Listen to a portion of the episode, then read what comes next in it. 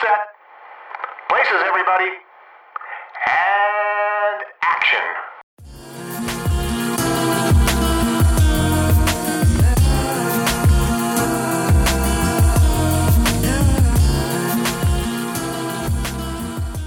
Hi, guys. You're listening to Black Girl Film Club, a podcast of two Black women discuss movies.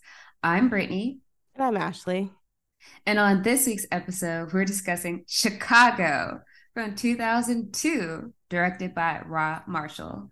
So we're back with another musical, this time a Fosse musical, but directed by someone different, you know, yes. kind of switching things up. Yes. And this particular one was Ashley's pick. Yes. I am a big fan of this musical, um, which I thought was funny because when Brittany said she wanted to watch all that jazz, I said, "Oh, okay." I'm gonna pick the most musical musical I can find out of all of these. Out of all the things I could have ever suggested, this is probably the most musical of musicals. It, it was a music. It was musical in in, in the musical. It was, it was music, music from start to finish. Music mm-hmm. killing, jazz, drink, um, sex, uh, line debauchery, all the fun things that make up this um failing nation. what is like what inspired this particular music? Well, what inspired the musical that the movie is based on? Um, which I found interesting.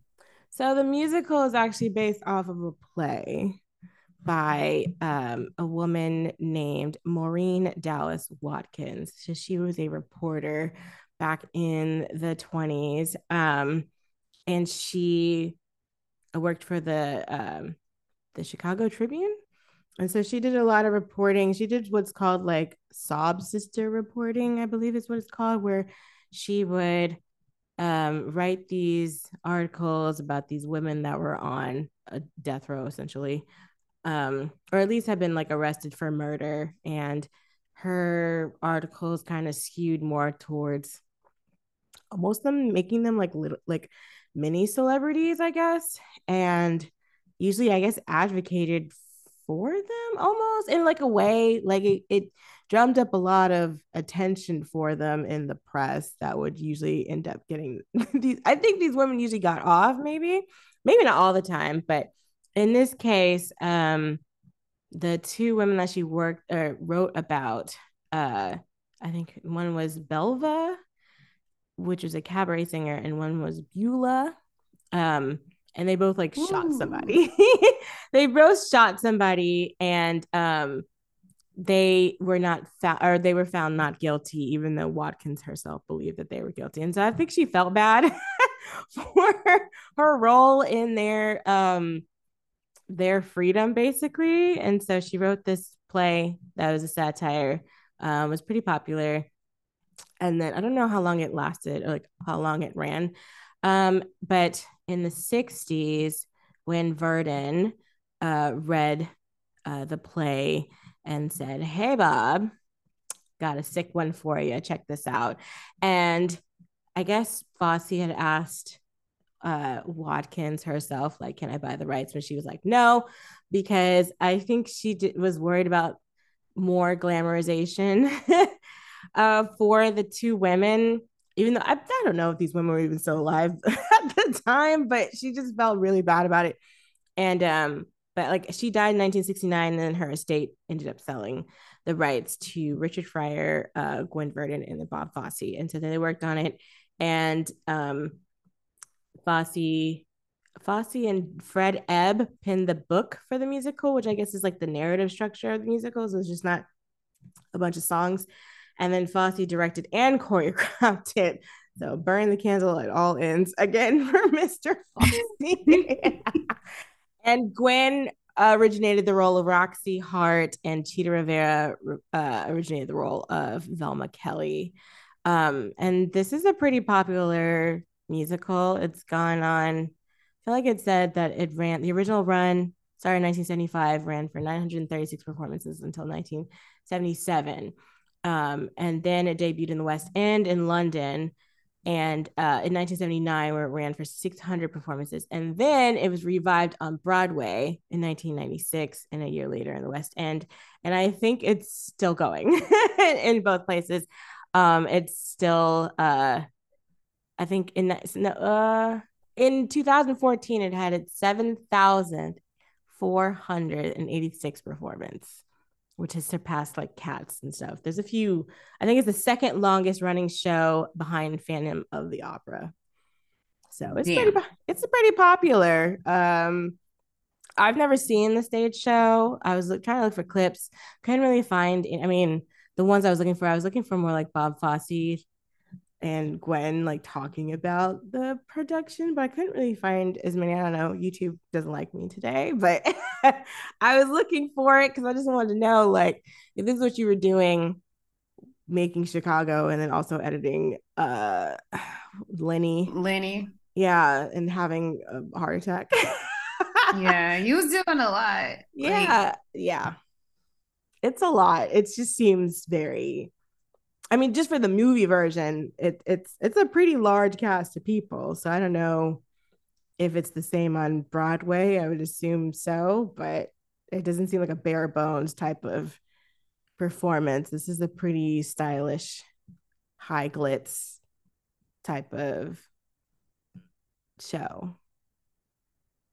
Mm-hmm you know, doing this. This is my glamour hand. Yeah. She's yeah, she's fanning in front of the camera for yeah. our listeners. She's not quite jazz hands. Oh, I need to use almost. both. Use mm. use both of them.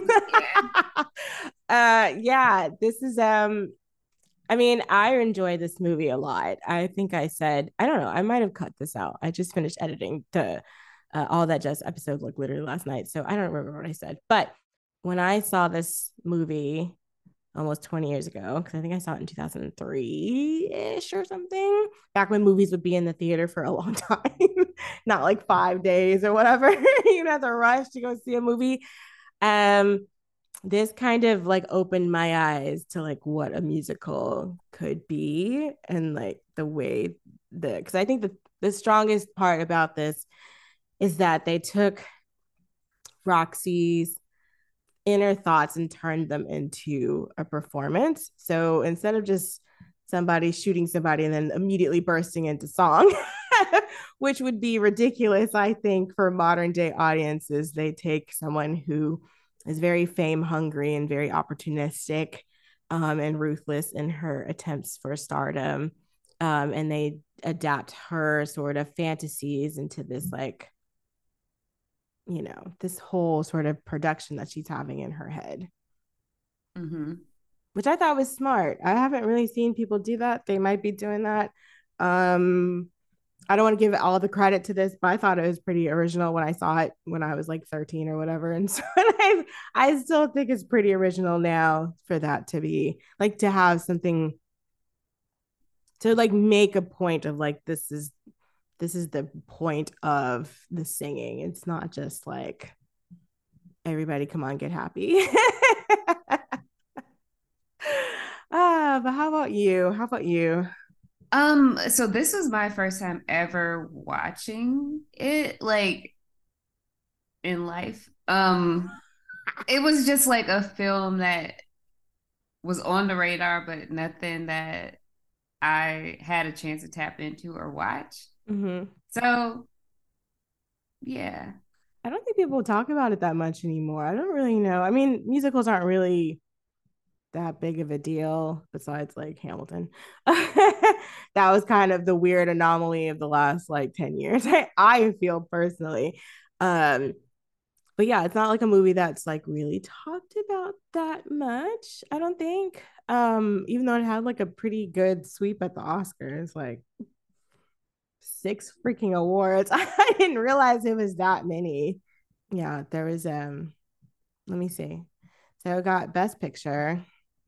Um it was nominated for best director, best actress, best supporting actor for John C. Reilly, best supporting actress for Queen Latifah and Catherine Zeta Jones, and Catherine, G- Catherine Zeta Jones won best adapted screenplay nomination, won best art direction, nominated for best cinematography. Nom- uh, one best costume design and one best film editing. Nominated for best original song, which I don't even like that song. the, it's the song that What? the song that goes over the credits. I move on. It's like Oh. it's not that good. I don't like it. It's like my least favorite of the, all of them. And then best sound it won. That's a freaking Okay. lot of awards. I feel like I don't know if you would. I don't know if it would do that kind of sweeping nowadays, but maybe. It also had a good showing at the BAFTAs, I believe. So, yeah, it was pretty popular at the time, but I don't know if it's like survived the whole thing. Like the soundtrack won a Grammy. Oh, okay. Yeah, that would make sense. Yeah. Like, of all the things in the film that I liked, I do like the music. I like the costumes and the music. Okay. So yeah, I could see winning a Grammy. Okay. So, yeah. You're not as enthusiastic as you were about all that jazz. Yeah, I, yeah, Yeah. yeah, okay. yeah. What wasn't doing it for you?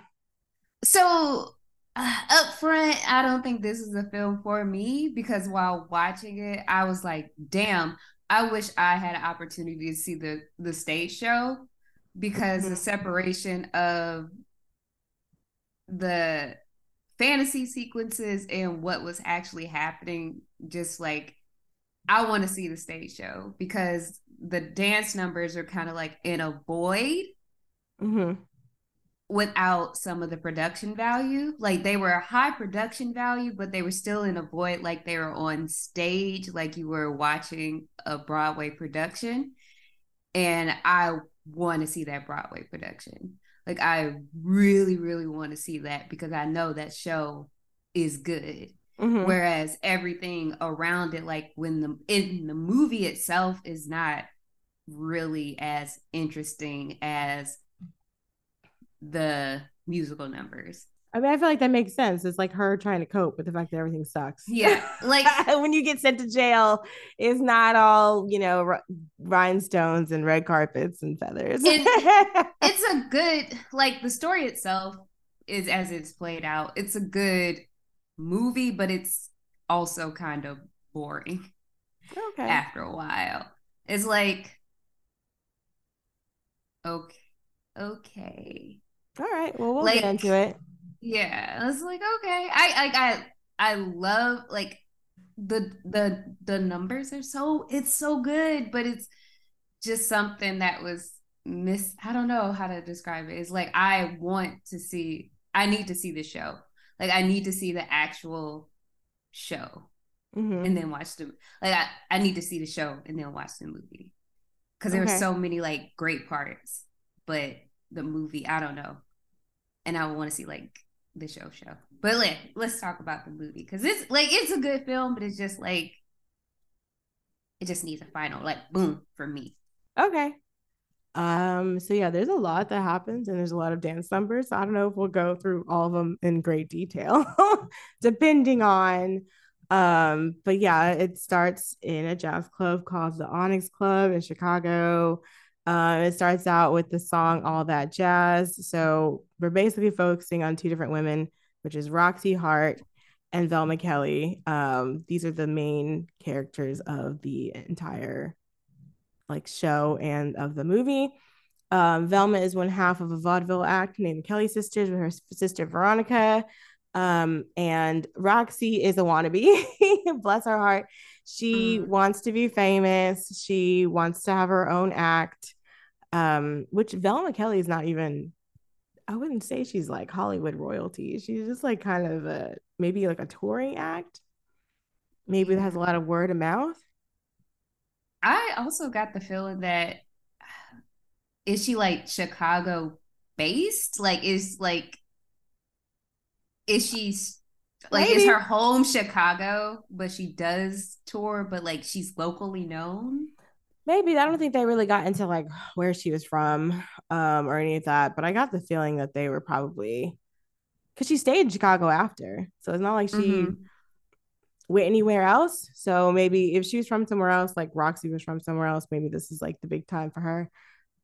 Um, I don't really know like the history of like vaudeville in Chicago, unfortunately. Probably should look that up a little bit before I started. But um, yeah, Kelly or sorry, Velma is pretty popular, I would say, at least in this club. Um, and so there's a lot of like back and forth because Kelly uh, Vel- Velma comes in. Uh, she's missing her sister. the club promoter's like, yo, where's your sister at? And she's like, do not worry about that. I got this shit. and the reason why she got that shit is because she has just come from shooting her sister and her husband, which we will go back into detail in a bit. Um, and so she performs uh, the song All That Jazz. She's got uh, Taye Diggs as the band leader. I don't think he had a name. I think he just was like the band leader. Returning to his roots, which I really enjoyed his role, just popping up like, yes, and we're going to do this number. I was like, okay, Taye, I see yeah. you going back to your roots yeah, a lot of these uh actors and actresses either had experience um singing or like maybe did um maybe did it as a child but then like people didn't know. A lot of them said that they were very surprised because they had like a, a boot camp for all the actors and actresses where someone would be singing someone would be dancing doing tap doing jazz all that stuff um because rob marshall the director also choreographed this.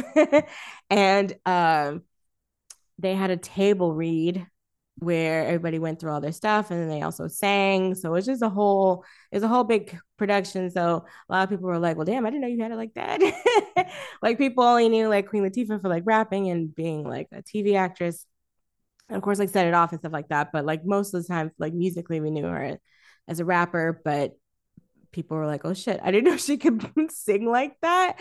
Um, and Richard Gere, I guess he had done like plays, maybe. Catherine Zeta Jones was uh, on the West End when she lived in England. So uh, she had the most experience, I guess. And like Renee was kind of a little bit uh, like the newcomer. But it seemed like everybody involved was pretty uh had some like secret talents that people hadn't realized. Cause like I don't think I've seen John C. Reilly do any of this type of stuff before since. What what do you know? What do you know about uh, your twin? I like people don't take Twin as like a serious, serious actor recently because of all his like comedy work. Oh, but oh, please stop breaking with that man. I'm so tired of him and Will Ferrell. I'm really tired of like, Will Ferrell, I think. But he can act. Like he acts. And I feel like his role as oh post simp Amos Hart got my heart. Like poor Amos. Amos got my heart. Um, but he's a really good dramatic actor. Um, and his like more dramatic roles. He does a really great job. And I think one of his kids does got, music too. He's got kids? Oh, he does. Yeah. Um, Leo performs under the name yeah. Love Leo, apparently. Um, yeah, apparently um, John C. Reilly has been in numerous Broadway productions and and was nominated for a Tony Award for Best Actor in a Play for uh, the 2000 Broadway production of True West. Um, so it seems like he's pretty into. I mean, I don't see a lot of like singing things. I, I don't know. I mean, I guess he was in a, a musical called Marty, but um, yeah, I think like if you only knew him from like Will Ferrell comedies, you might be a little bit surprised to see him here.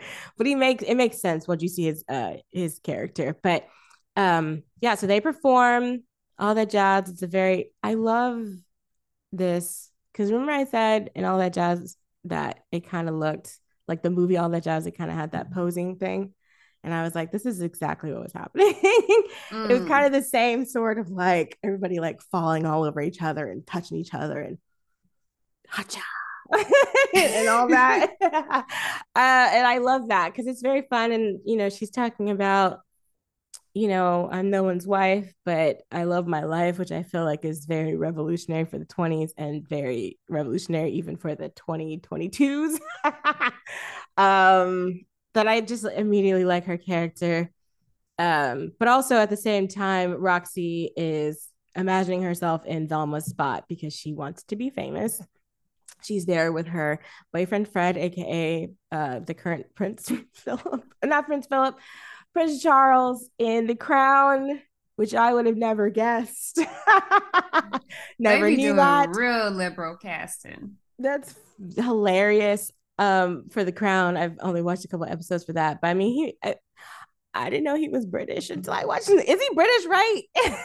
was, is he British? Because I just know ass- him from The Wire. I let like, me not let me not assume. I'm assuming that he's British. Yes, he is an English actor from no. Sheffield, Yorkshire.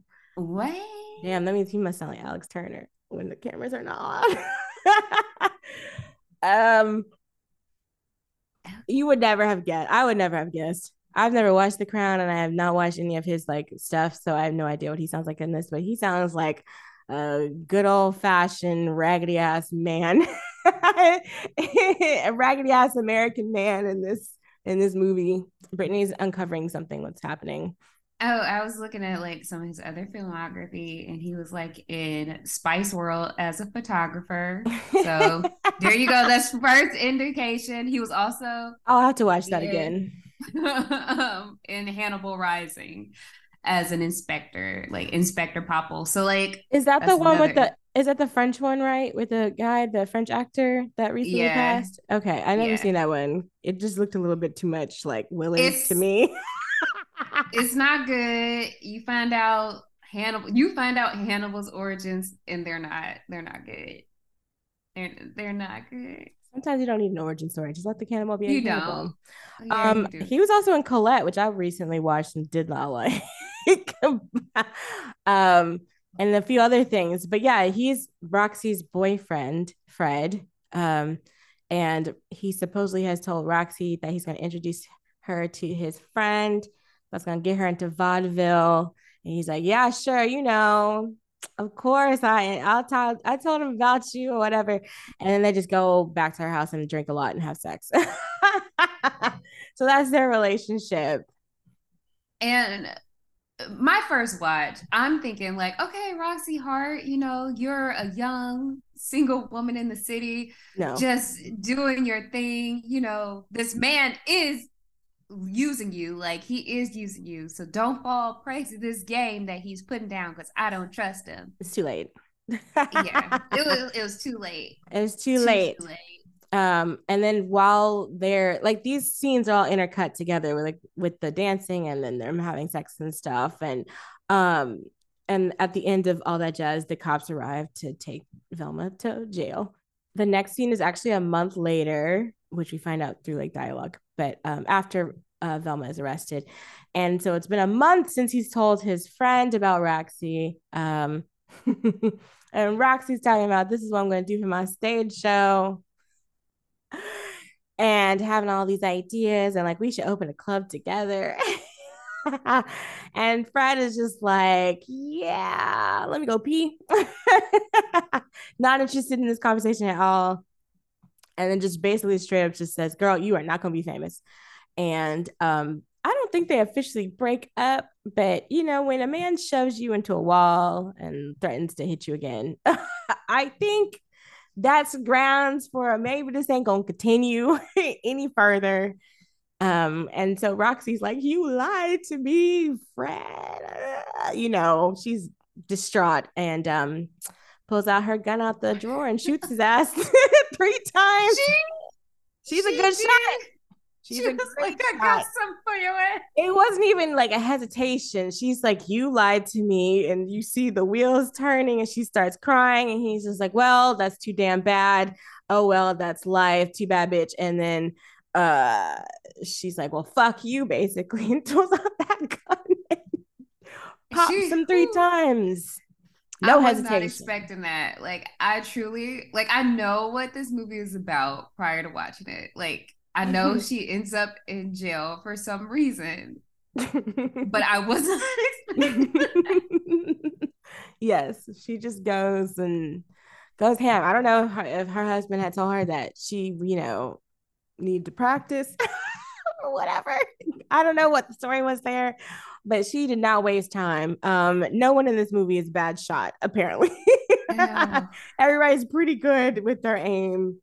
Um, and so there's another story, or sorry, another um another song called Funny Honey, where she's doing this sort of like I don't know what you would call it. It's kind of like a not like a ballad, but it's like her on the piano and like I think it's like either like Taye Diggs or somebody singing or like playing the piano and she's, you know, on the piano having like this I love my husband. He's so great and wonderful because she's basically told him like, "Hey, hey, hey, hey, real quick uh, this man tried to burgle me, and so um, I shot him. But you need to tell the cops that you shot him because you'll have a better chance of getting off. yeah, like this is like a, a stand your ground situation, and Girl, they he love was like burgling. Like he came in and tried to burgle us, and you shot him. And I'm gonna sing this song on this piano in this pink dress. It looks great in this fantasy. You should see it while you confessing, but you can't. But everybody else can. It's fantastic. yeah. She's like, I, yeah, she's basically like, what does it say? Like the the band leader is like Roxy Hart with a song of love and devotion. and it's so funny because she's just like, he's not smart and he's kind of ugly, but I love him. It's a, it's a very I love my man. I love my man. yeah, shout out to my man for uh taking up this lie for me that we came up with real quick, you know. And so they have Amos in a chair.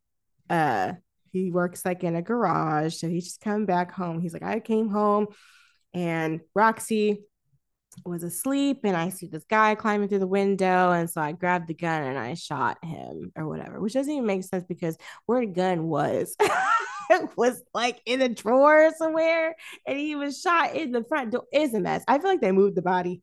Um, so it was just a hot the, the lie was not cooking. Then the police was asking questions like, um, so you know, according to this word, you know, two plus two over here.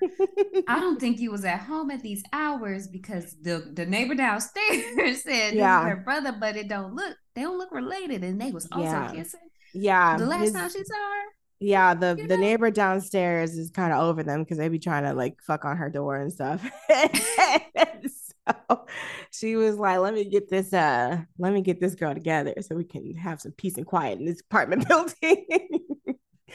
the neighbor downstairs told all her business, and I'm gonna tell you the rest of the business while we questioning you. So like while he's making his little confession, he he's doing, you know, the math is slowly mathing Mhm. while he confessing, and then he be he was slowly like, God damn. Girl, yeah. I mean, he feels dumb because the assistant DA is just like, "Hey, so did you know this man, Fred Casely?" And he's like, "Fred Casely, that man sold us our furniture." and it wasn't just some random ass man. And, and Amos is just like, "What the fuck, you fucking floozy? I'm down at the garage for 14 hours a day." Uh, nigga, I'm need working hard to put food on this table. This is why we you need out here unions. fucking the furniture man? Yeah, you out here eating candy and shit. I don't, you know, it doesn't seem like Roxy's a great housewife. I just don't get that vibe. Like she'd be putting food on the table and stuff. Like, No, might- sort of like she like, if this is- care. Like if if this was the 90s, she would give him a hungry man dinner and call it him- a day. yeah, I don't know what he was doing. She must have fixed him some dry ass chicken or something. It just doesn't give housewife vibes, even though she is a housewife. It's like she don't like this man. She does not like this man. She calls him a disloyal husband for telling the truth. They started fighting in front of the police. Not a good look. No, you can't be like, she's like, I did it. Yeah. You're like, no, no, no, no, not in front of the police. no, you can't say any craziness in front of the police. And then also, um, the neighbor comes and rats her out, and then Ro- Roxy is just like, "Yeah, I shot him, and I'd shoot him again." And blah blah blah. And she's like, "That's enough. We one time's enough. Thank you so much." And they go and put her in the paddy wagon, and she's talking all this big boy shit. And then the ADA is like, "Oh, we're gonna uh tell the DA that this is a hanging case." And she's like, "Well, fuck. Wait a minute." We didn't talk Mm. about uh swinging from ropes now. I didn't I didn't agree to that. that at all. Mm-mm. So they take her ass to jail. Not really jail, it's prison. Yeah. Take her ass to prison. Um, so in prison, she meets uh my next favorite character of this, which is matron Mama Morton, aka Queen Latifah, Yeah. Who is essentially, I guess, the warden of the prison. Yeah.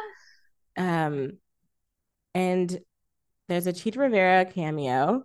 I guess this lady is like she's playing like a prostitute or a sex worker, sorry. Um, who basically explains to Roxy like, you know, mama's great and all, but uh, as long as you keep her happy with some money, you got it. Um, and there's a whole song called "When You're Good to Mama." Love this costume that they put Queen Latifah in. Had her boobs looking fantastic. Um, beautiful headdress. Um, not headdress, but like it's one of those like really pretty. I don't know how you call those things. It's like kind of jeweled It's- up thing. It's very nice. And they got It's like, a wrap. yeah, and they got her hair kind of like um wavy and it's very cool. I don't know like who who would be like the real life equivalent. Like I can't really think of the person that she would be like most similar to in real life because I can't think of anybody who's like that glam, you know? Um but she's basically like I run this shit. if you got any problems or questions, comments, concerned, tell someone else. I don't, don't give care. a fuck. I don't care. I do not care about any of this. Um, so they basically like basically the prison is run off of like you give me money, I'll make sure you're taken care of. I don't know how these girls are gonna get money other than from well, I would say their husbands, but a lot of them had killed their husbands. So I'm not sure who they're getting the money from, to be honest. Fans? Like Maybe. Yeah. I mean, Velma, sure. I don't know about some of these other girls. And family. I guess. I don't know. I mean, we never see like people coming to visit, I don't think, really. So I'm not sure. But I was actually kind of wondering that. Just when because Velma's really the only one who has money. Um, and she does things like puts uh she has like ad placements in Red Book magazine talking about how she's like the worst fucking person on earth and whatever. And basically all publicity is good publicity and and that was presumably paid for by mama. So um this is how jail works or prison works and roxy is not prepared for any of this at all. She's also this is when you kind of figure, out like she's kind of an idiot. Like we've been understanding that she's kind of an idiot but now she's like really not smart. She doesn't realize like she like needs a lawyer. Like she needs a good lawyer to help defend her in this situation where she admits to murdering someone that she had a relationship with. She also convinced her husband to confess guilt on her behalf, which is not a good look. And she's like, she has no plan for this situation, like at all. Yeah. yeah she She's gonna just tell the there. truth. yeah she says she's gonna tell the truth and mama morton's like girl you gonna go you are going to go to a one-way trip to the death house. It's not gonna be good for you. Um and also she tries to get like roxy tries to get like extra blankets i guess. She's like is there something wrong with the heat in prison? Bless her dumbass heart. And they just like, girl, lights out just shut the fuck up and go to sleep girl and that's when like it, it it's sad, but like that's when it dawns on her like this is where you are right now. Like this is life right now. yeah i mean i don't mean to laugh at like the situation of being in prison i just thought it was kind of ridiculous because that was it was clearly it seemed very clear that she thought nothing was going to happen to her right until like the moment when shit got real like when keeping it real goes wrong kind of thing Yeah. um so i also wondered like did queen latifah do jazz before this I was looking up when her jazz album came out and it came out in 2004. So i guess she felt like more She was like, "Yeah, I can do this shit." Yeah. That's when she came out as what Dana Owens or something, right? Mhm. Yeah. I was wondering because I was like, I wonder what somebody was like of all the celebrities that you could think of, like, did you know that Queen Latifah could sing? And did y'all? I wish I could find like the casting about her specifically. Um, because it just seems so like almost like left field in her I case feel- specifically. I, Not I that she want, can't do the role, but like that she couldn't sing. Like I would know like how you would know that Queen Latifah could sing. like I haven't gone through all of the episodes of Living Single, but I'm pretty sure it might be an episode that has a little nugget in there. You think the producers of Chicago were watching Living Single? I, I bet somebody's like assistant or a PA on there is like, I was watching Living Single the other night. okay. They're like, let's look into this. Uh, I would like to see it. I'm gonna I'm gonna see if I can find anything while I'm editing. Um, don't uh, can't make any promises. Editing Ashley here, so did some digging, tried to find some interviews or quotes or sound bites from Queen Latifah um, or Rob Marshall regarding her casting. Couldn't really find much other than a soundbite from earlier this year regarding the film's 20th anniversary where uh, Queen Latifah basically says that she had three very rigorous auditions and that she was up against a lot of people. Um, a lot of actresses really wanted this role, uh, but she was very happy to get it because essentially this changed the trajectory of her career. Um, being an Oscar nominated actress after this opened a lot of doors for her. Um, and that's pretty much all I could find, really. Unfortunately, the role of Mama Morton is pretty popular, I believe, and a lot of different uh, actresses have played her.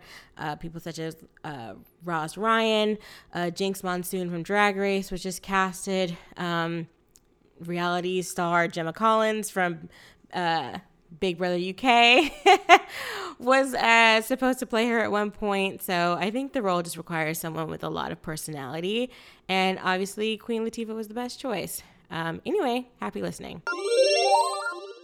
The next number is the Cell Block Tango. I think it's probably one of the most famous ones from this, where all the women in Murderess Row, I think there's like six of them, get to tell their stories.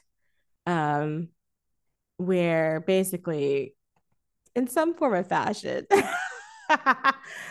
everybody's husband was getting on their damn nerves or cheating or into polygamy or just fucking like dumb. Like,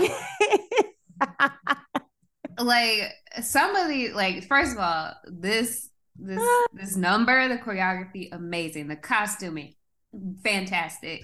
The song, love it. But like, did he have it coming for chewing gum? Damn, like I mean, she must have, it must have gotten on her damn nerves and she must have told him enough times, like, please stop that shit. And sometimes, you know, people don't really be taking you seriously until you take it, you have to take it there. I wouldn't advise taking it there, but she really said, fuck around and find out. Like, let's get some mints. yeah, when were Altoids invented? there's a you know i there's there's there's ways candy must have been a cent each like a penny penny candy we could have gotten some penny candy some oh, oh man. But uh, I, I love like oh, all the like scarves. Oh my god. Like, yeah there's scarves amazing. from when like if somebody said like one lady said she stabbed her or no no no no she didn't stab him that he ran into her knife 10 times. And so like you know he kind of pulls the scarf out of his stomach basically. It's very cool. Um so they all kind of go through their thing. The only person that is not is not um guilty is a Hungarian woman. And I want to make sure I get her name because they don't call her by her name for most of this movie God bless this production um I believe her name is Katalin Katalin Helinszki right so she's the only one who's like framed in white and um unfortunately for whoever thought this was a good idea I don't know if this is in the stage uh, production, but she speaks entirely in Hungarian, like she's explaining her situation basically. But she's the only one who was like, I love my husband. Like you get the idea that she loves her husband. Um, but she uh clearly was framed um because she says she's not guilty and uh she can't get proper legal help like over the course of the movie. She can't get proper legal help maybe because i feel like partially because she only speaks hungarian like she can't speak english but then also like no one's really interested in her story because it's not crazy like you're interested in Roxy's story and Velma's story because Velma caught her husband and her sister together, and Velma blacked out and can't remember anything other than she, you know, she came to and suddenly they were both dead. But the Hungarian lady, Katalin, they're like, "Oh, girl, we don't care. You loved your husband. Congratulations. I'm so sorry for your loss." just leave her to fry, basically. Yeah, there's like there's nothing in her story that could be like sensationalized. We can't put we can't make money on anything that you're saying. Also, we like they're not even trying to get her like a translator or anything to help her tell her story. Which is crazy because I feel like Chicago has a pretty large like Eastern European population. Like they could have found somebody. they really could have found somebody. Uh, nobody gave two shits about this poor woman at all. Hmm. Um, but this is like probably one of my favorite numbers of the movie. I mean, like all mostly all of the numbers, but uh, it's pretty. I mean, sometimes you're just like, well, damn, I just really could not take this man anymore. Mya's also in this um, very briefly. Uh, her husband or her boyfriend, I guess, was a painter who kept finding himself in other women, literally. Mm. He was a free spirit. He was just out here Yep. Living so she, life. She strangled him or something. Which I was like, damn, crime of passion for real shit. you really gotta be over it to strangle somebody. You little little woman strangling a grown man. That's mm. that she felt that in her entire soul. Um, mm. but yeah, so basically all these women are like, girl, um, yeah, I did it. Except for poor Katalin. And um Roxy is being nosy. She overhears that Mama and Velma are making plans for Velma's acquittal. Um, that Velma, I guess, plans on getting like 2500 to work at some venue, which is a lot of fucking money. That's a lot of money. Um, and mom asks Velma for $50 for a phone call to make it happen, which I was like, that's still also quite a bit of money. I don't think anybody's rent was probably $50. Mm. That's like kind of insane when you really put it in like today's numbers. it's mm-hmm. like what? Um so yeah, Roxy tries to get in good with Velma and is like, Oh, can you give me some advice? Like, you know, I'm kind of nervous about this whole prison thing, and they're saying they're gonna hang me. And Velma's like, Yeah, I got one one piece of advice. Please keep your hands off my underwear. Because Roxy had lied and said she did her laundry for her. and Velma was like, Yeah, stay away from me. Mm, mm, mm. Which I feel like was the correct, you know, the correct assumption, even though she was very hmm. mean about it. And then Mama overhears and says she likes to help her, but she's going to suggest this guy named Billy Flynn, uh, one of the best lawyers in Chicago. Um, she says, I can make that shit happen for you for a $100. I don't know how Roxy got this $100 unless, so I guess in the real life case, um this woman who went to jail i forget who she killed but i guess her husband was like footing all this money for her case and then like once she got off she dumped him? I i mean so yeah I, I, guess that, they, uh, yeah. Amos works in the garage so i don't really know how much money that he's pulling in a week but it sounds bad it doesn't sound like he's just, you know, like he must be calling in favors. Yeah.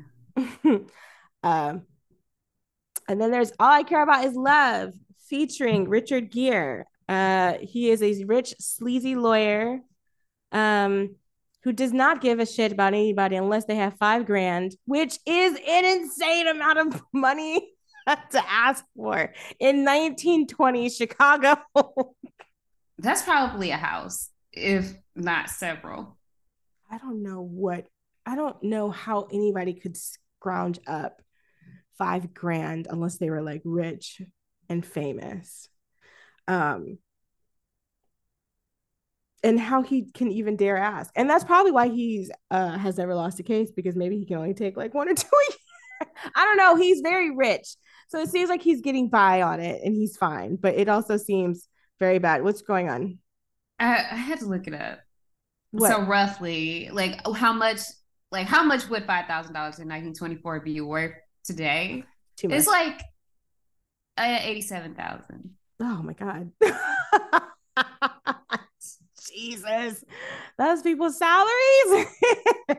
Oh my goodness.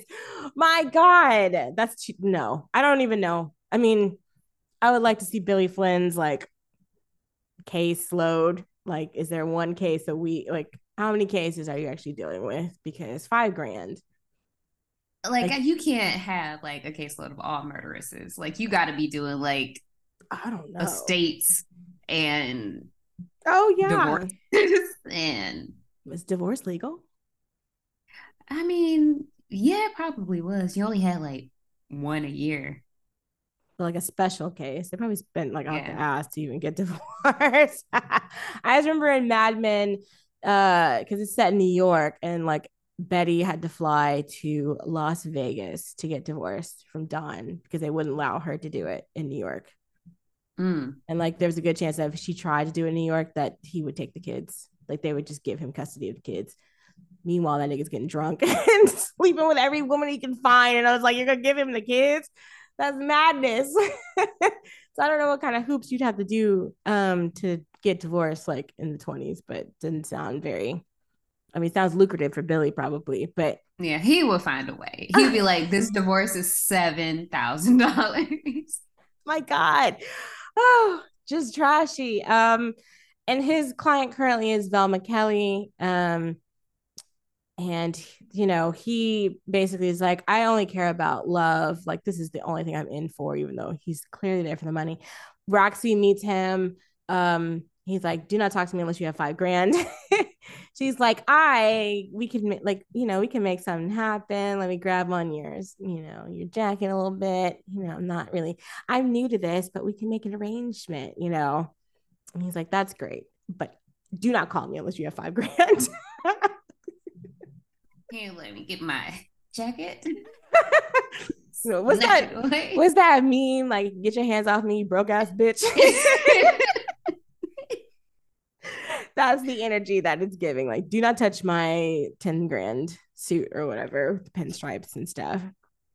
Um, I actually really like this uh this dance sequence that they do because at one point they like they roll like they've got Richard Gere on their backs and they're rolling him across their backs and stuff and then he rips off his pants and they're He's doing like all his drawers. yeah, he's in his little boxers and he's um he's doing um he's got like a feather boa, I think too.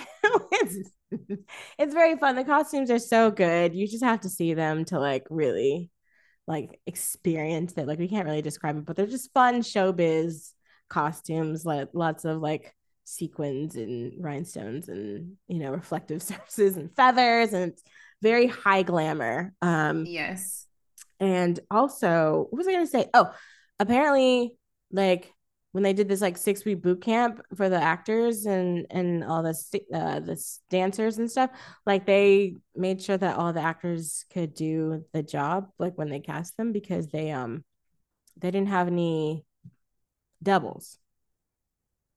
So when you when you see Richard Gere tap dancing, it's him, even though you can't see his face. Hmm. Apparently, it's him. Um and stuff like that. So like a lot of the things that the they do when they're doing some really complicated dance steps and stuff that's all uh catherine or renee or whoever is doing it at the time. So it's pretty cool to see uh because i don't know if that would happen nowadays. I don't know what's going on in hollywood. Um and so is this the one no um we haven't gotten to uh, the special song yet, but Amos comes to Billy and uh, Billy calls him Andy repeatedly. Bless his heart. um, and Amos has only brought in two grand of the five grand, and Billy calls him a dirty liar, but won't let him take the money. Um, he said, well, I see what we can do. You're like, uh, I got you, but this ain't what I asked for. But I'm gonna get mine, but we'll help you out for right now. Think of it as a retainer, but like you gotta bring the rest. Yeah, don't forget the rest, but we'll start small for now. and he also says that basically that he could have gotten Jesus off if he was uh, wanted for murder in Chicago. Hmm. Thinks very highly of himself. Hmm. I mean, hmm. hey, if you're gonna do this profession, I hope you have some self confidence. Don't be like the people on Twitter who be like, my my lawyer just came in wearing some black Air Forces. I'm going to jail. And don't be like, oh, Phaedra represented oh. Bobby oh. Brown. Bobby Brown.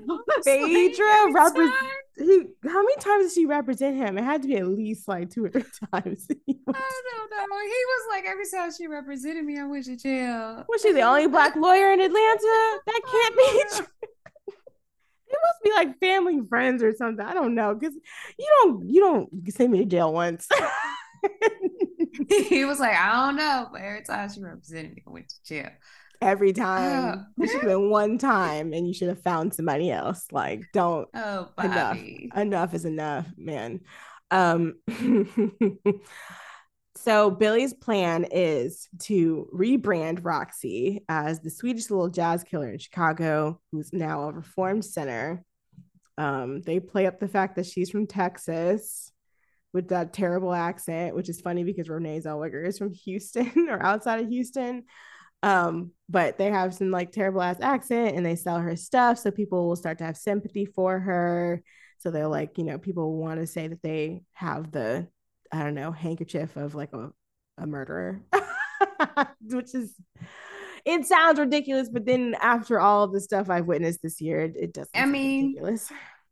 it is a very gross industry that exists. So. Yeah. Um, true crime isn't old.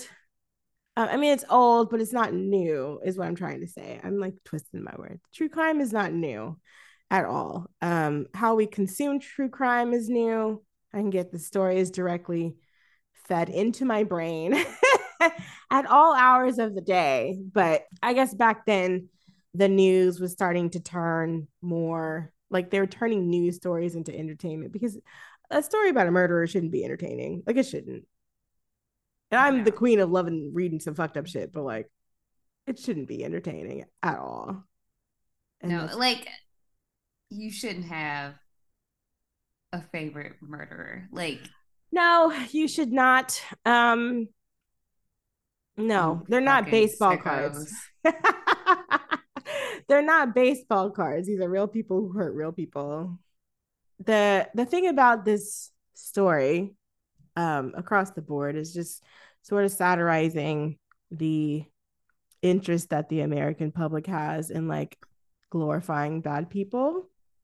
Um, which is funny because I was watching the behind the scenes info, like the featurette on my DVD, and they were just talking about how the media manipulates things and and people that shouldn't be glorified for doing horrible things are usually glorified in our culture um because we just you know we all try to present as like oh i would never do that or whatever but we all love a train wreck and love a freak show but then i was just like if this was in 2002 were y'all prepared for the shit show 20 years later i don't think you could even predict that necessarily. I don't know. I'm sure somebody did. Some like sci-fi writer had it in the bag, but I don't know if these like actors and actresses really knew what was coming for them later on down the line. With this film itself, like this is a Miramax film. Yeah. So it has certain producers. This is produced by Harvey Weinstein, who has had direct influence on who was and wasn't cast because they were floating around names from what I read that were Michael Jackson. Kind of weird. Yeah, like Michael, Michael Jackson. this I don't know who film. even decided that. They never mentioned that, but that doesn't even seem like just seems like a name that somebody threw out there, like in a meeting or whatever. Like I don't think anybody actually like contacted him It was like, "Would you like to come in?" Could you imagine that? Yeah. You can imagine somebody like bringing in Michael Jackson and him being Billy Flynn. Uh, no, like that's so weird. Like I don't even know what because it's a it's a musical and he's a song and dance man. But yeah, like, but that would have been the Michael Jackson no. And it's weird. That would have been the Michael Jackson Power Hour if you had brought him on board. Rob, you would have been out of a job. he would have yeah, taken like, over. It's, it's so weird. But to think of what certain people knew about Harvey Weinstein in the late 90s and 2002 and what everybody knows about him today is jarring. And like what this film is about like like we're we're talking about women and like women telling their like stories and like not all these women aren't good women. They have done crimes. Um doing crime. they they they've done crimes. They're living their lives the best they can the media has like glorified bad people and not holding them accountable in different ways. Harvey Weinstein is probably the only person right now that people have held accountable. And in the wake of his trial, a lot of people are breezing past. Mm-hmm. Um, which is crazy because I'm just like, that why is he the only one be. getting why is he the only one getting the lashings? Like, this is a a 360 problem. it goes out to the very top. yeah, like there are people who have done similar things, worse things, um, and you have documentation of it. You have people's uh, firsthand accounts. You have people corroborating these stories, and just because you as like the public weren't there in the room weren't there to like see it for yourself you are discounting these people's stories and i'm talking about like johnny depp and amber heard. Yeah. like they're not the only ones though. They just got it's, kevin spacey off again I'm just like jesus yeah. christ.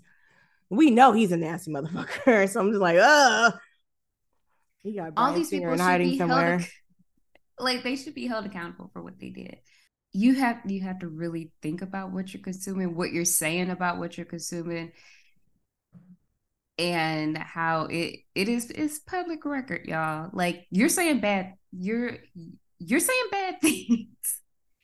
you're you're saying bad things about real people, and it's it's not good.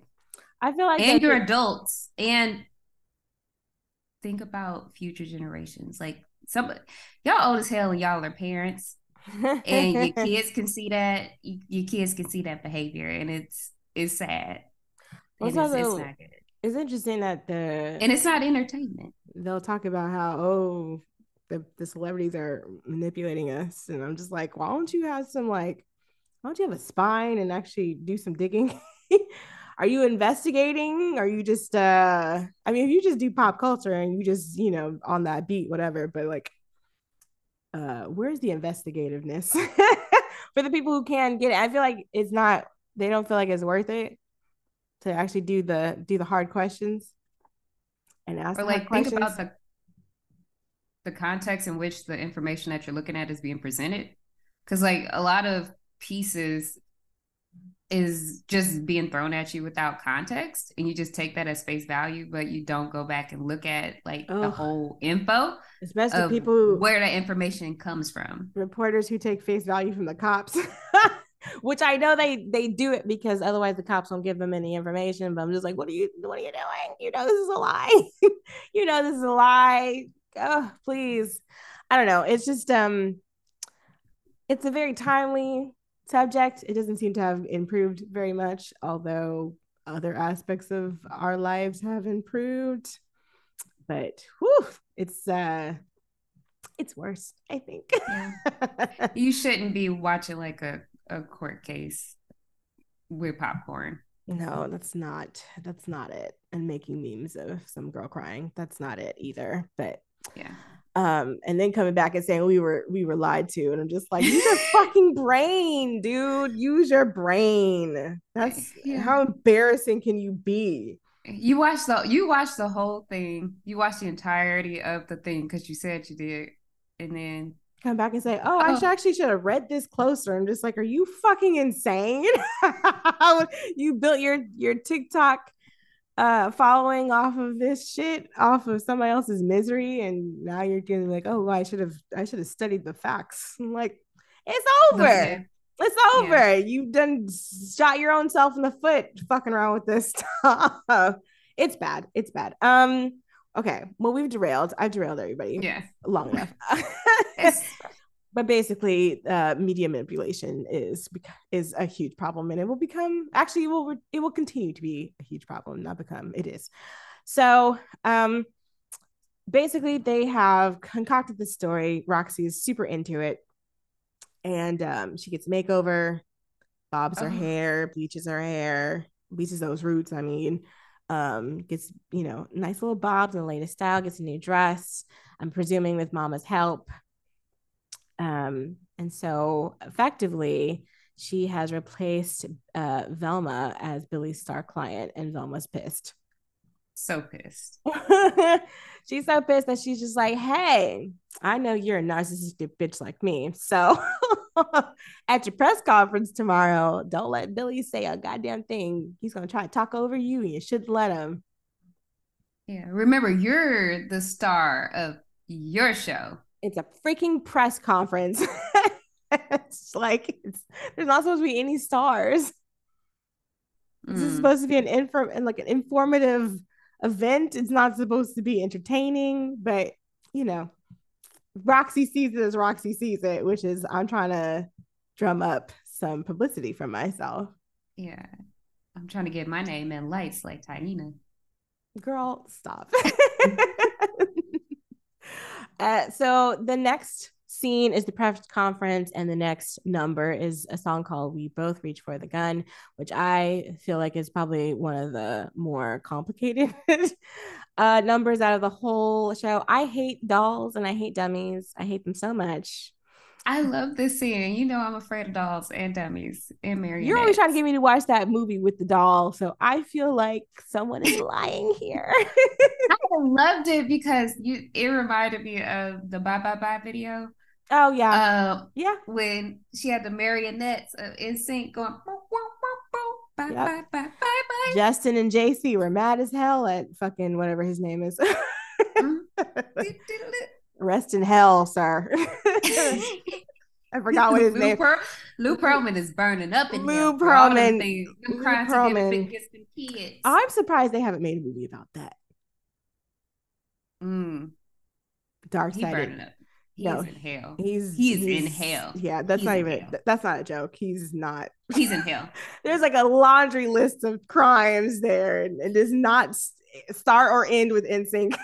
so, um, yeah, the marionettes are cool. I love it because it's like the whole metaphor is basically that that Billy and Roxy, really Billy, is con- controlling this whole sort of press conference. He's like the puppeteer, basically, and the reporters are ventriloquist dolls, um, or at least like puppets or something like that. And then Roxy is also a doll, like she's sitting on his lap and she's mouthing what he's saying. Um, and even Mary Sunshine, who is like the only fe- female reporter, we haven't really talked about her. Um, she is the sob sister of the production. um, and so she kind of writes about like, oh, how poor Roxy is suffering in jail and, and blah, blah, blah. Um, and that, you know, using Roxy's story to to discourage girls from a life of jazz and liquor and all those terrible horrible things that may lead a woman astray or whatever to prison. and um I thought this was really cool. I mean, they're doing a lot like to sing and dance as a dummy.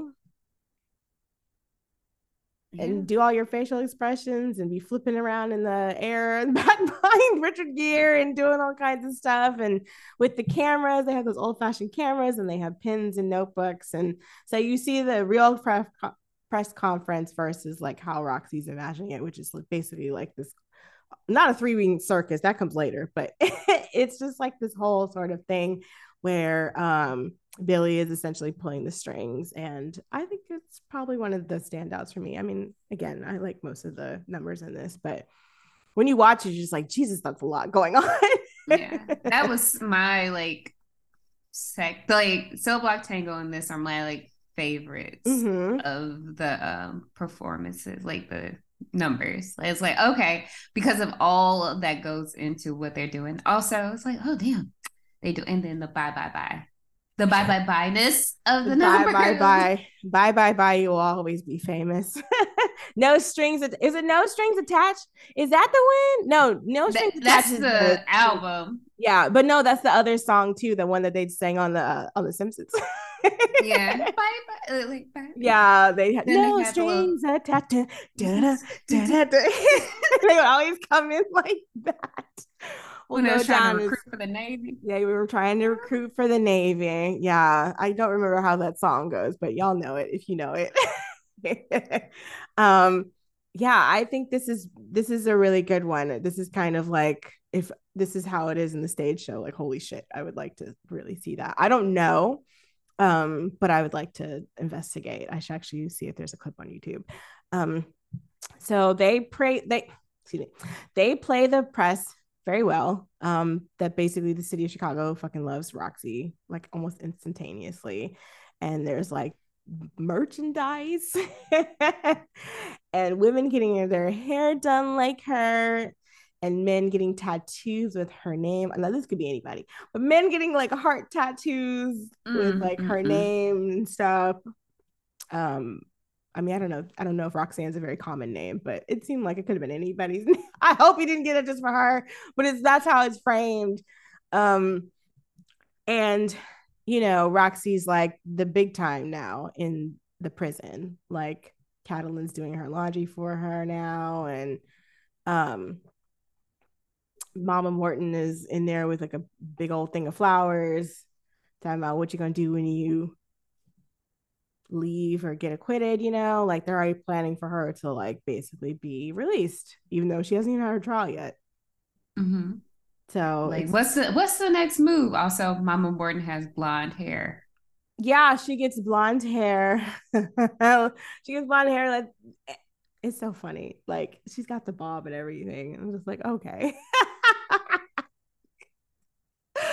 um and this is my this is my absolute favorite song of the whole thing, which is Roxy, which is basically Roxy being like, my world is opening up. Like everything was looking bad for me for a while, and I thought that my dreams of stardom were gonna pass me by. But here, now that I've got all this publicity, um, I can basically go off and do whatever I want, and I don't have to have Amos there. Because the way she talks about Amos is just like worst lover ever. I hate him. Oh yeah, that man gets the lashings at, at every opportunity in this movie. By everybody, even him. Yeah, yeah. And his little song, we're gonna get to it in a minute, but um, yeah, when she was like, when she does a little boob thing, oh, I love you. Like... I'm like, ew. Just imagining it, I'm like, ew. Yeah, I don't know. Yeah, I get it. I get it. I get why you cheated, girl. I feel you. Like you shouldn't have shot that man, but I feel you. that seems very uncomfortable. And so like, I don't know. Like what was she gonna do? She couldn't I mean she could get a job, but was she gonna really support herself like that when it's more mm-hmm. advantageous for her to be married? Because if you're not in show business, girl, I don't know what you're gonna do for money. Mm-hmm. So she just endured a lot of shit, I guess, even though I don't really know what she was really doing to make her dreams happen other than fucking Fred. But um, it also seems like she has been doing a lot more than just with Fred. Like it seemed like like Fred wasn't her first affair. I was like, her, uh, her joke, he's her joke was like fooling around and Screwing messing around. around. Which is which she says, I started fooling around and screwing around, which is fooling around without dinner or something like that. I was like, damn. Yes. I might be I was like, that's a good up. joke. Yeah, like, that's a great joke. yeah, she's doing her little Roxy Hart variety hour out there. Um, and I love this outfit. I probably mentioned it in the last episode, can't remember, but I love this dress so much. It's like this beautiful beaded dress. It's silver. It's just like something that you would, it's like you can just tell how much work went into the dress and it's got like this really fringe sort of like hemline and it's just beautiful. I can't imagine given the the way that budgets are going and the way that people don't seem to really be putting a lot of effort into production design i can't imagine that this dress ever making an appearance like ever again. Any sort of situation unfortunately but this is fantastic um Only if like two people make up. If Baz Luhrmann made a movie, maybe. Baz, what's going on? What's going on there? Because I, oh Elvis, I was not moved by the costumes in Elvis, unfortunately. like I usually am in his productions. I was not moved. Um, yeah, I mean, if you want to take a stab at the jazz age, sir, please dig be- that dress well, out the archives. I mean, he, he could. I mean, there was Great Gatsby, but we can do better. Don't Yeah. we, we're not counting that one. we could do better. Um, the choice is yours, sir. I know you got something coming, but please, it's just a great dress. Um, and she does this whole thing about the audience loves me and I'm just the shit. And um, that's super cool cartwheel they do with her, where like they just like flip her over or something. It's just very this the choreography was very great. I don't know how you come up with some shit like that. Um, and then be like, here, actress. you do it. Um, and also she says that the you know the audience loves her and she loves them and they love each other because none of them had enough love in her childhood. Hmm. I was like, well, damn, that's uh Hmm. I don't know if you really want to base no love off the audience, girl, because the audience is fickle. Well, she will soon learn. so it's just a really great song. I actually listen to this song pretty often without watching the movie. but that's my favorite one. That's my absolute favorite one. Um, because Roxy has gotten so popular, Velma has her whole thing is basically stalled. Like they postponed her uh her trial too. Like, how many judges in the city? I don't know. You were just like, does it not matter because your name is not in the papers anymore? That they could just be like, okay, girl, we're not gonna actually try you. It's like we better we got to get another judge because I don't even know if they gave her an excuse. They're just like, it's not happening. it's postponed indefinitely. Like it's a show. And I'm just like, it's not a show, it's her fucking life. I don't know. It's um it's not looking good for her. And she's like, I'm not gonna suck up to that bitch. And then she ends up sucking to to Roxy anyway. it's like so you know I got some chocolates a Yeah. from San Francisco and Roxy's like I'm trying to watch my figure because I have the trial and I'm like first of all it's in the newspaper and it doesn't matter. I know. Well, the radio. then- They'll report it on the radio. You know, they'll give like a. They were doing basically like a description. Yeah live. I mean, I was gonna say live tweeting, but it's not what live tweeting. It was- yeah, they're reporting it on the radio. So I guess like if somebody was like, "Oh, she's looking a little tight in the belt," that won't be good for her. But yeah, yeah, that's it's it's it's vanity. Um, but she decides like she's gonna like really get in like with her and like say, okay, like I think we should link up, you know. How bad bitches I have, up. you know, we can link up, do a, a show together. I got an opening. The opening available. You and my sister about the right size. You know, you could probably wear her costume. The thing about this is, if you hadn't shot your sister, you would not have these problems, girl. You would not have any of these Yeah. I mean, I know she was doing you wrong. You, her, and your husband were doing the spread eagle, but Yeah, I was not again in Cell Block Tango. I wasn't expecting. I wasn't expecting to sell uh, spread eagle either because they did. They was like, woo. They was like, woo. They got beats. Yeah, they were doing a lot. They're, her and her sister were doing the most, the absolute most. Uh, But like this conversation between Roxy and Velma is like so tense, and Roxy is so fucking rude. It's like, It's please like payback. help her. Like at this point, y'all are literally fighting for your lives. Y'all are in the same place. You might think that you have advantage because you have the favor of the public, but you how long will you have the favor of the public? It's not forever.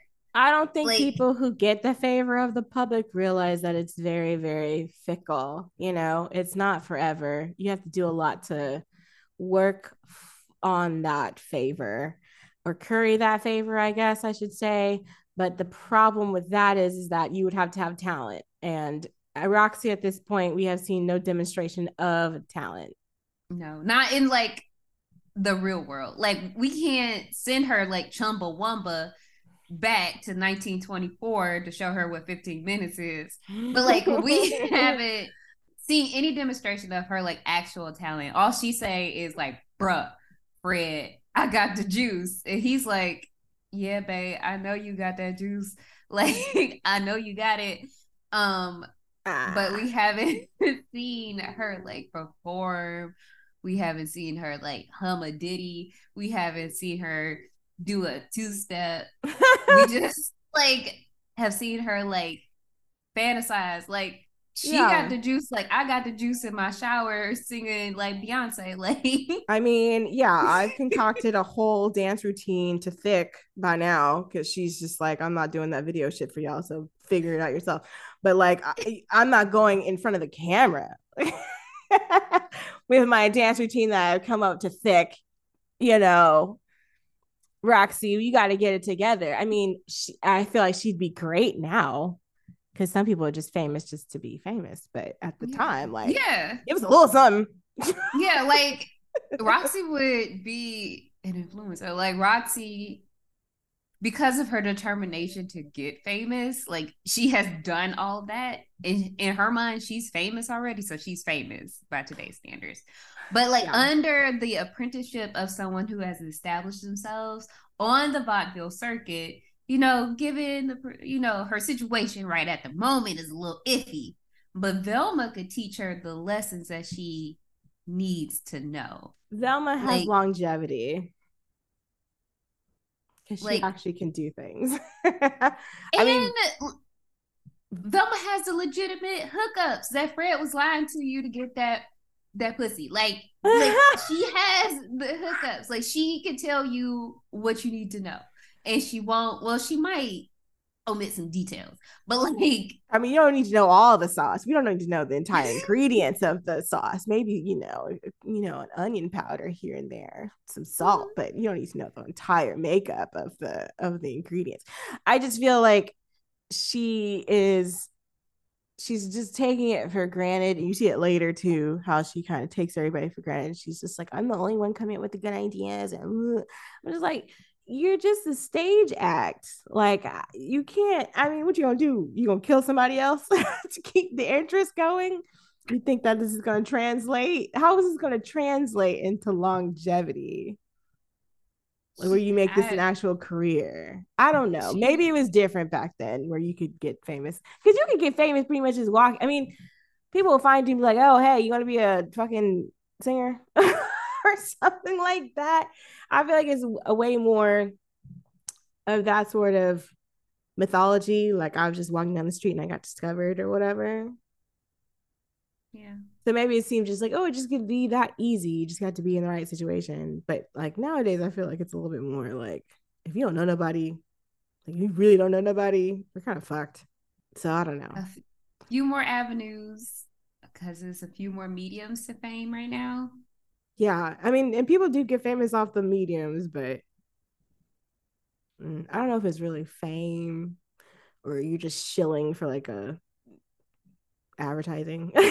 I mean, if you really want to get into it, if, if you can really sell is. those like um glow in the dark plushy frogs and dildos under tweets to fame, whatever you're gonna do.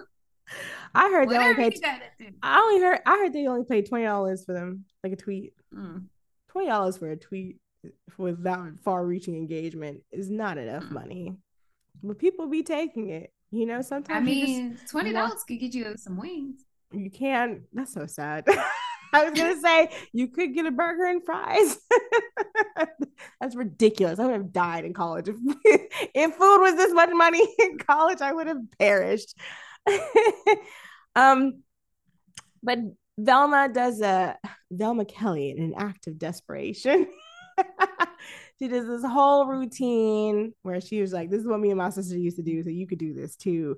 And Ooh, and uh it's a pretty good routine i i feel like i watched like a special like a long time ago when this came out that catherine zeta jones had to do that chair thing where she basically slams her body onto that chair so she did it enough times she's like i had bruises all over my legs which is not ideal but um it's a really it's a pretty complicated routine in some parts when she starts climbing on that chair and stuff and i was like roxy can't do this girl and you know, I while watching that, I was like, this is a lot of work for a dancer, and I was like, is Mhm. this Catherine or a body double? no it's supposed to be catherine because apparently like this is very very complicated dancing. Like this is Mhm. this is work.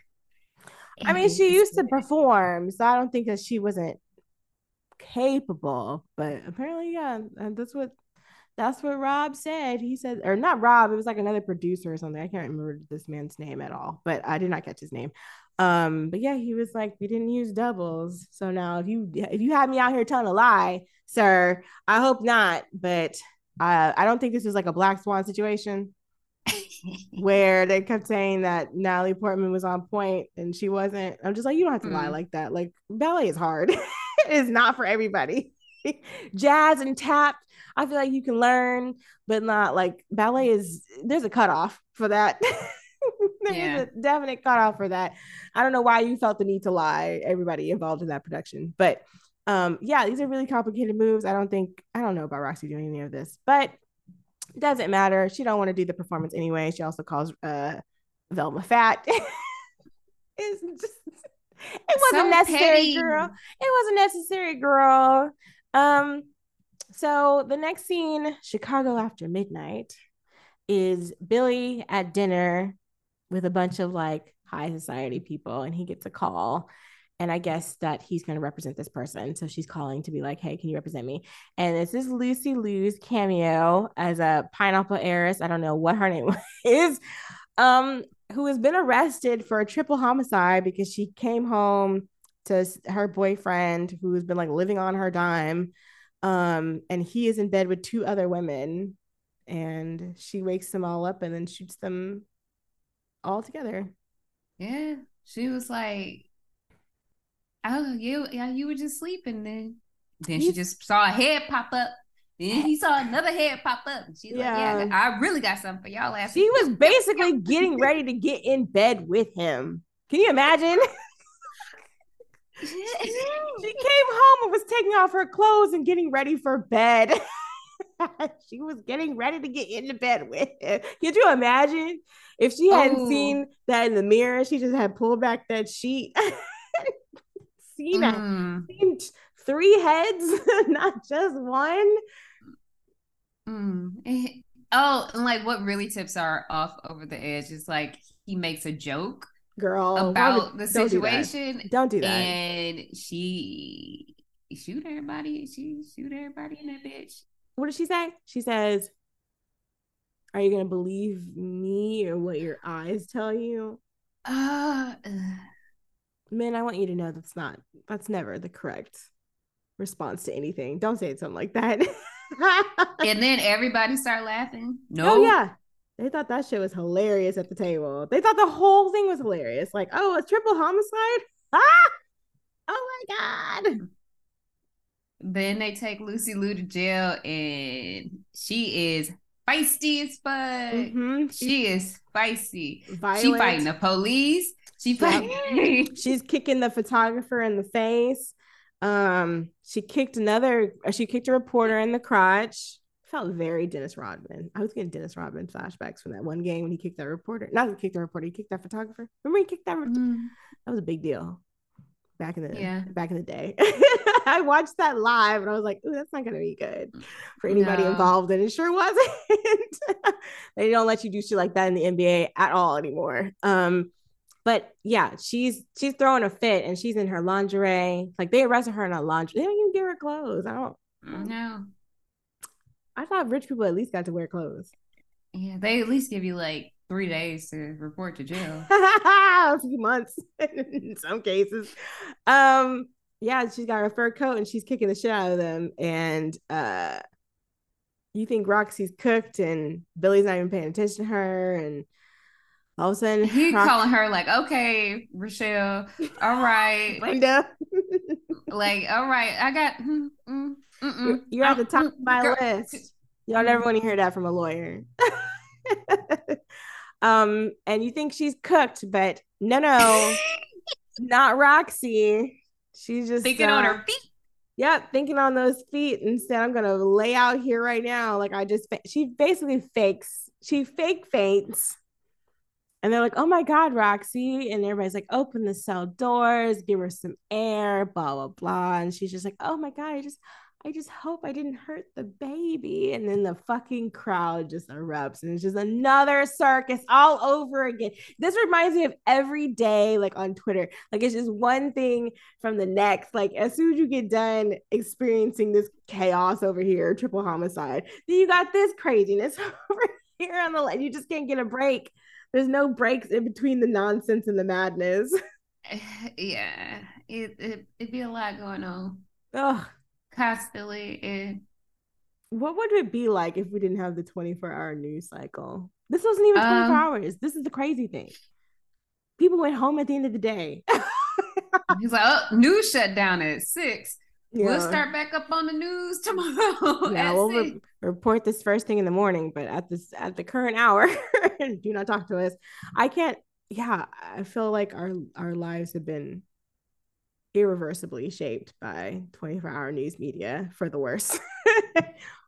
It's both a good thing. We're always aware of our world around us. hmm We're a bad thing. We're always aware of the world around us. Yep. We know current world events. We also know in more personal news who's not washing their ass. So is that part of the news cycle? I mean, some, sometimes like it, it. does escalate to like opinion Oh, uh, yeah. op-ed pieces. That's true. The New York Times is famous for its terrible op-eds, and for some reason, there's always like, "I don't need to shower every day," which personal decision. But Jesus, why you have to tell me? Yeah. Like, what do you want me to do? Just don't. Sh- you trying to tell me not to shower every day because like all the water is about to be gone? That's not gonna help my situation. I mean, you need to talk to the Nestle Corp and some other people and ask them why you're suddenly uh, without water. yeah, you might want to start scooping a little water in little buckets, saved in the back, just in case. Y'all. Like a rain uh, thing, like a rain bucket or whatever they call those? Things. I mean, yeah. And then Bless. find a way to filter out those microplastics. So, and microbes, those brain eating amoebas. yeah. Yikes. Just uh, a great time here in 2022. Um, so uh, they take Roxy to a doctor who confirms that she's pregnant after she fucks him and or gives him a blowjob. I don't know what she did, but his fly was down. Billy's like, here, don't embarrass yourself, please. Before you go back in there, zip that up, sir. yeah, check yourself out. Um, and Amos is there, like in the crowd. He's so happy, but Oh. girl, nobody Oh, pays him. Nobody pays him a lick of attention. He's like, hey, I'm the daddy. Wait, I'm the father. Hey, Roxy- Roxy Mr. sees Hart. Roxy sees him and is like, "All right, what's up?" But doesn't say anything. hmm She's like, I'm going back inside. To my cell with my adoring fans and fan letters. Like, po, po, tink, tink. Like, we've, it's we've now come to his big number. mm, Do you want to talk about your twin's big number? like I love this number so much. It's so sad. Why like, do you why do you call him your twin? I must interject. Um, why do I call him my twin? I gotta. It's it's so old. I Is it like, a Twitter inside joke where you just been saying it's it an so inside long? joke with my myself. I think Yeah, it's like it's an inside joke with me. I think it was because I did a twist out and I was like, damn. One of those like really This- this greasy was- looking ones. Yeah, it was like a bad one that didn't come out, and I was laughing because it's like a little curly headed fuck. like it was like a line from Step Brothers, and I was laughing so hard at myself, looking in the mirror, and and that line from Step Brothers popped in my head, and I oh was oh my like, god. okay, twin. And that's how I was like, okay, twin. So that's I think that's I think that's where it came from. All right. Yeah, it's it's an inside joke with me. I just wanted the, the, the listeners to know because I keep you keep calling him your twin, but we didn't really, and I don't think I even knew why. I was just like, why is she actually keep saying that? I've known she's Uh. been saying that for a while, but never had the full story until now. Uh, how do you feel about Mr. Cellophane? This this song. Okay, so like he appears in Billy's office Mhm. and he's like, "Oh shit, you scared me." Billy was not prepared for this man at all. I think he called him Andy again. Uh, He's like, "Andy, I didn't know you were here." like and insult like- to injury. He's like, "Oh, this happens to me often. Uh, most people don't uh realize that I am a person who is alive, who be people. you know, I'm Mr. Cellophane. So like." Mhm. the the whole point of this particular number is like he's putting on like he's putting on clown makeup Yeah, it's um, And- it's like the old fashioned clown. It's not like a bozo the clown. It's like a like the um, what is it? Um, the Charlie Chaplin thing, the tramp kind of yeah thing. It looks very very like the tramp. I think was from like 1914. So technically, it's old fashioned. Like it would have been like 15 years prior or something like that, most likely. But I don't know. It just looks so old fashioned and sad. yeah he looks it's a sad it's a sad clown Mm. and he's just there trying to get like some info about like the pregnancy Yeah. and he's like i, I want to talk to roxy you know about the baby and how excited i am about the baby and billy's like that's not your fucking baby what do you mean Can you count?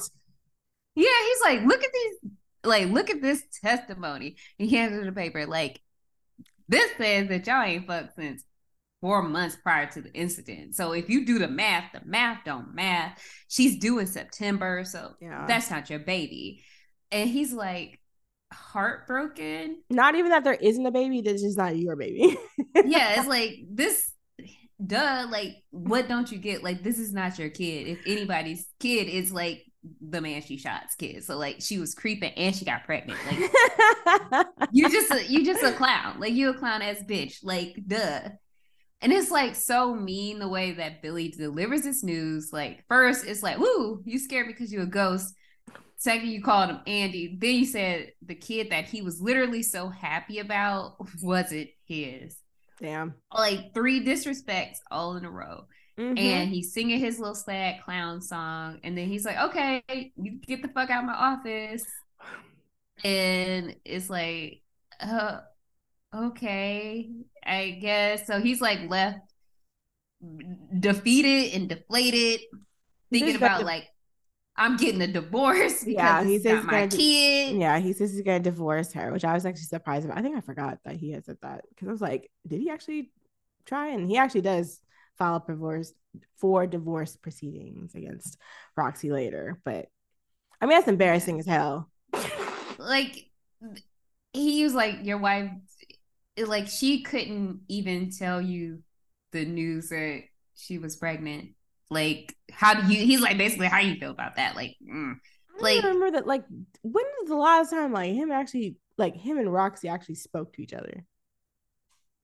when she was like you need to uh, take take one for the team I feel like that's basically the last time they actually spoke face to face. Like, please lie on my behalf. And then I don't know how she's getting out. Like, are they sending him letters and be like, I need a hundred dollars? Or is she calling him with her like nickels at the fucking payphone or whatever? I don't know how it works. I don't know if there are payphones. I guess there are payphones back then. I don't remember. But like, I'm just trying to figure out. Like, this lady is just like, here, I need money. I'm not gonna tell Yeah. you about this kid or any of that shit. I just need money. Like, that's a lot for him. It's very money, please. Yeah. Money, please. Ah, And it, it's just like of all the character, like of all the characters, I just feel like so bad for this man. Like, yeah. He's uh he didn't ask for all this.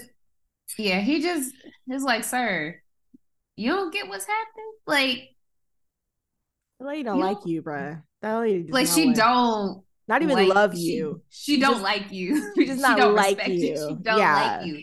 Yeah, I don't know if you can I mean, there's theories about you know, growing to love somebody, but like if the person don't like you either, you just got bigger and bigger problems. Like this is not it's not worth your dignity to do all this.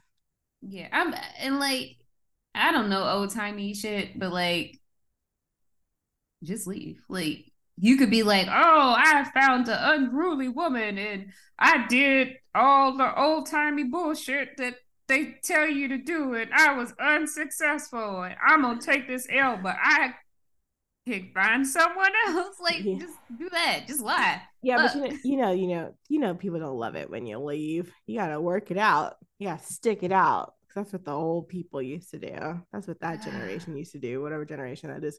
So it's like I guess he didn't want to be a failure in his eyes, but I feel like he also loved her too, which I don't He did. I don't understand that because the vibe must have been I want to stab you. I get I want to stab you vibes from Roxy towards Amos. Yeah, I mean, I feel that as well because, like, they're just there. They're just, you get it because it's like very, this motherfucker. Like, she must like sigh every time he comes home. yeah, it's like he is interrupting my cheating and I'm tired of this motherfucker. Like, Uh, you know what though? I was also thinking like she says in one of the songs that uh, like she used to date this like well-to-do ugly bootlegger and he used to show her off because he you know ugly guys like to show off their pretty girlfriends or whatever. And he was like a mobster. And she said that she used to date him before she got married to Amos. So I was like when did she feel like she downgraded? Hmm. Probably more stability. yeah i mean you know you can't be at the at the restaurant and then your boyfriend's getting shot at or whatever the hell was happening up there in gangland or whatever but yeah maybe she feels like well damn i lost lost it all for this sap oh it's just bad all around it's bad all around roxy's feeling herself too much where she's just like i'm coming up with all the good ideas and ends up firing billy um, she also said something really nasty about him being Irish or something. I was like, that's not really necessary, little lady. I was like, And I was like, are you I using like, that? oh, it's I never, time. yeah, I never, I never realized she had said that it, as many times as I've seen this movie, but I guess I just like caught it now, maybe because I've never, again, I don't be keeping up with the slurs, but like, I was like, are you saying that because he's using you for money? Like, you're, you already know y'all use each other. So, like, all of a sudden, you gonna call him like a thief based off his Mhm. ethnicity? it's nasty, a nasty woman Mm. nasty, nasty woman. Um, and he tells her that you're a phony celebrity, you're a flash in the pan. In a couple weeks, nobody will give a shit about you because that's Chicago. I mean, he ain't lie. um, and she probably would have kept being a, a huge bitch about everything until um Katalin, the Hungarian woman, um loses her last appeal and she is executed by hanging and she's the first Yeah. woman to be a- hanged in Cook County in 47 years. I think that's why everybody was wilding out the whole time they were in jail because they're like, well, they're never gonna kill us. Yeah. It's like we, we can do whatever. Yeah, because they don't kill women here, but they killed somebody. they executed somebody, and uh, it's like the famous Hungarian disappearing act, where she just kind of, it's almost like a high flying act, I guess, but she basically disappears. Um, and uh, Roxy shake like everybody's shook about this, but Roxy's the most shaken. She's like, okay, I will put on this ugly ass dress. I will. You want me to knit something in court for the baby? Okay, I got you. Okay, we are doing this, Mm-hmm. And I will shut do up. I will do whatever you say. Yes, including shutting the fuck up. Because she cannot help but talk every time Billy says something. She has to get in. Um, because she wants the spotlight, you know. So then we get to the trial, uh, aka the old razzle dazzle. Mm. Ooh, Yeah. So he was he was lawyering the fuck up in that court. yeah, there's um, I mean, the whole intent is to basically turn this thing into a steering circus. Um, I swear to God that Billy was forgetting Amos's name on purpose because did he not call him by his real name? His his correct name on the stand. I think he did. He I did. think he was like Amos Hart, Yeah, Mr. and, Hart. and Amos is like, "That's right, my name is Amos." He's so happy that somebody finally called him by the actual name, and I'm just like, "So, this, Someone respected me yeah." in public. I feel seen. I feel like a person. I am a person. Billy's just like, hey, you know that you're actually the father. Um, and they like reunite in court. Yeah. He takes her back, and I was like, that's so embarrassing.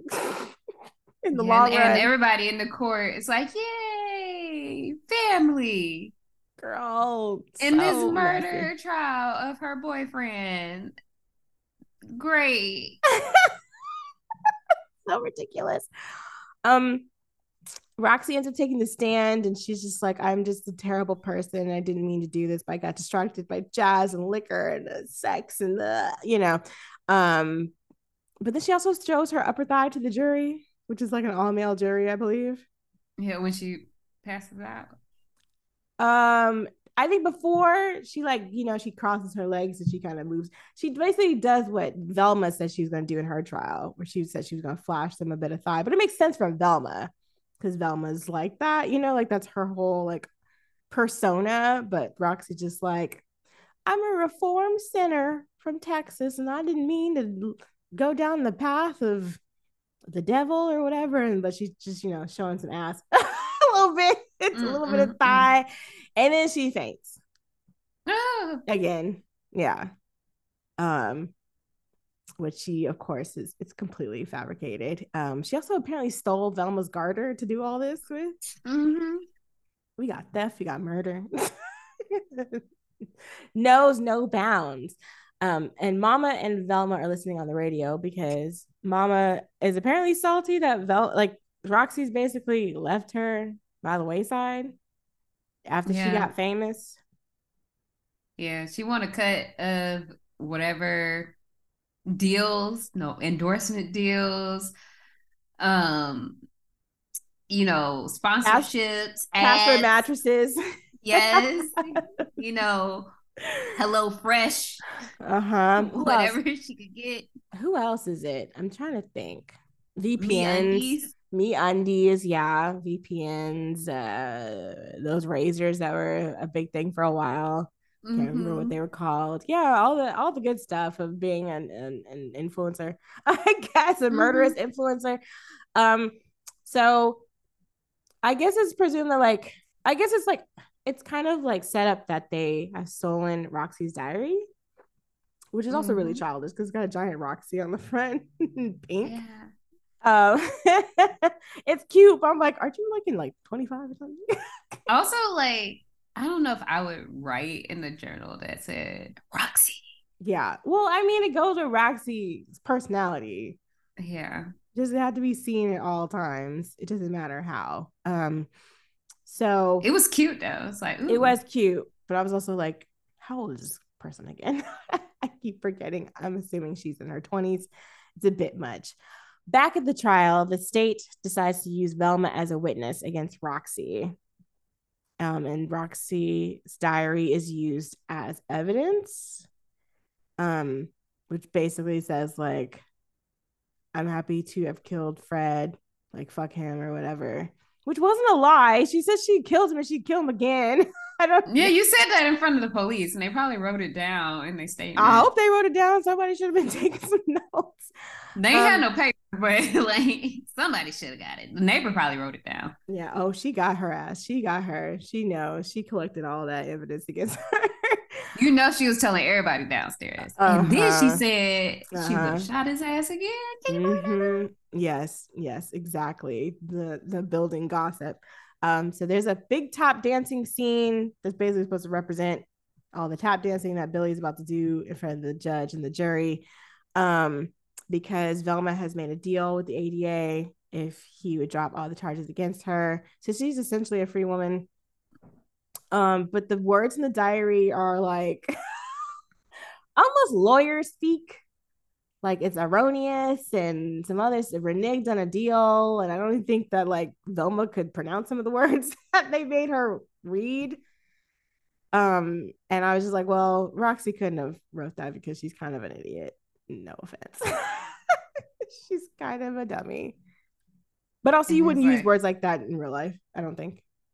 Yeah, this is like, yeah, this diary is fabricated yeah somebody plant these damn evidence yeah it's planted and um it almost like basically billy is kind of like oh it sounds kind of like a lawyer doesn't it like what's up ada what's going on over what's going over here and uh the assistant da is like how dare you how dare you um try to frame me in evidence planting or whatever um but they I feel like they dismissed the evidence, right? Because it's apparent that she couldn't have wrote it. It's not something yeah. that she would have written um, in anger. Um, which we later find out that Billy wrote the diary. Because he's like, listen, I win every case. Mm-mm-mm. It was wild of him to say that in the courtroom too. But he lucky everybody had left. mm-hmm.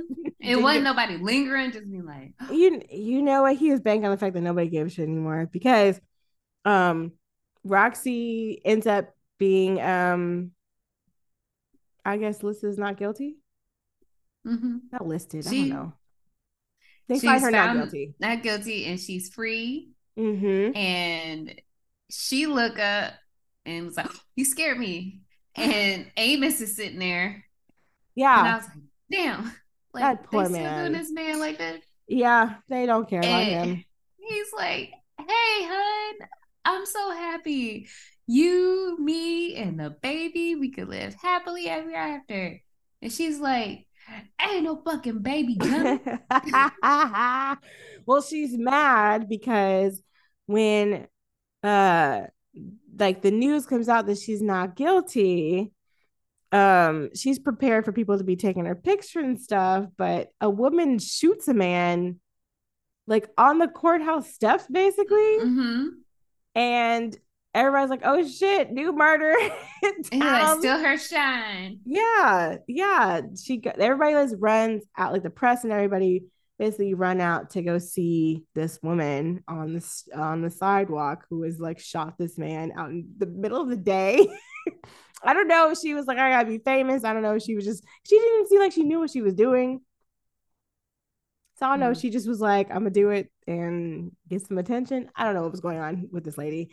Um, but Roxy's pissed because that was supposed to be like the next step in the game was to get her picture taken. So then she launched this singing career or whatever. But everybody's already forgotten about her. Yeah, she don't even care. Yes yesterday's news. Like she doesn't care that she's she could have died. Billy's like, I just saved your life. I'm like, did that not even occur to her? I don't know. It didn't didn't seem like it. Um, but she's just so nasty at the end, and I don't know what happens to Amos, but a few months later, it seems that she is uh, auditioning at the Onyx Club with her sad little routine. Yeah. It's not good. Whatever she was trying to attempt, it's not good. No, they like she has no sauce. She has no juice. This Mm-mm. is let's let's pack this up. Let's get the fuck out. Taye Mhm. Diggs, wrap that up. Salmon, get her off stage. Let's call it a night. yeah. Yeah. He tried. He was being nice with her music. Her music wasn't even cute. It looked, I don't know, seemed very Shirley Temple Like, it's not even fun. Where's the sex? Where's the danger?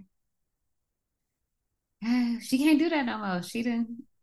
She she that's not her no more. Remember, she reformed. Girl. I mean, for a little bit.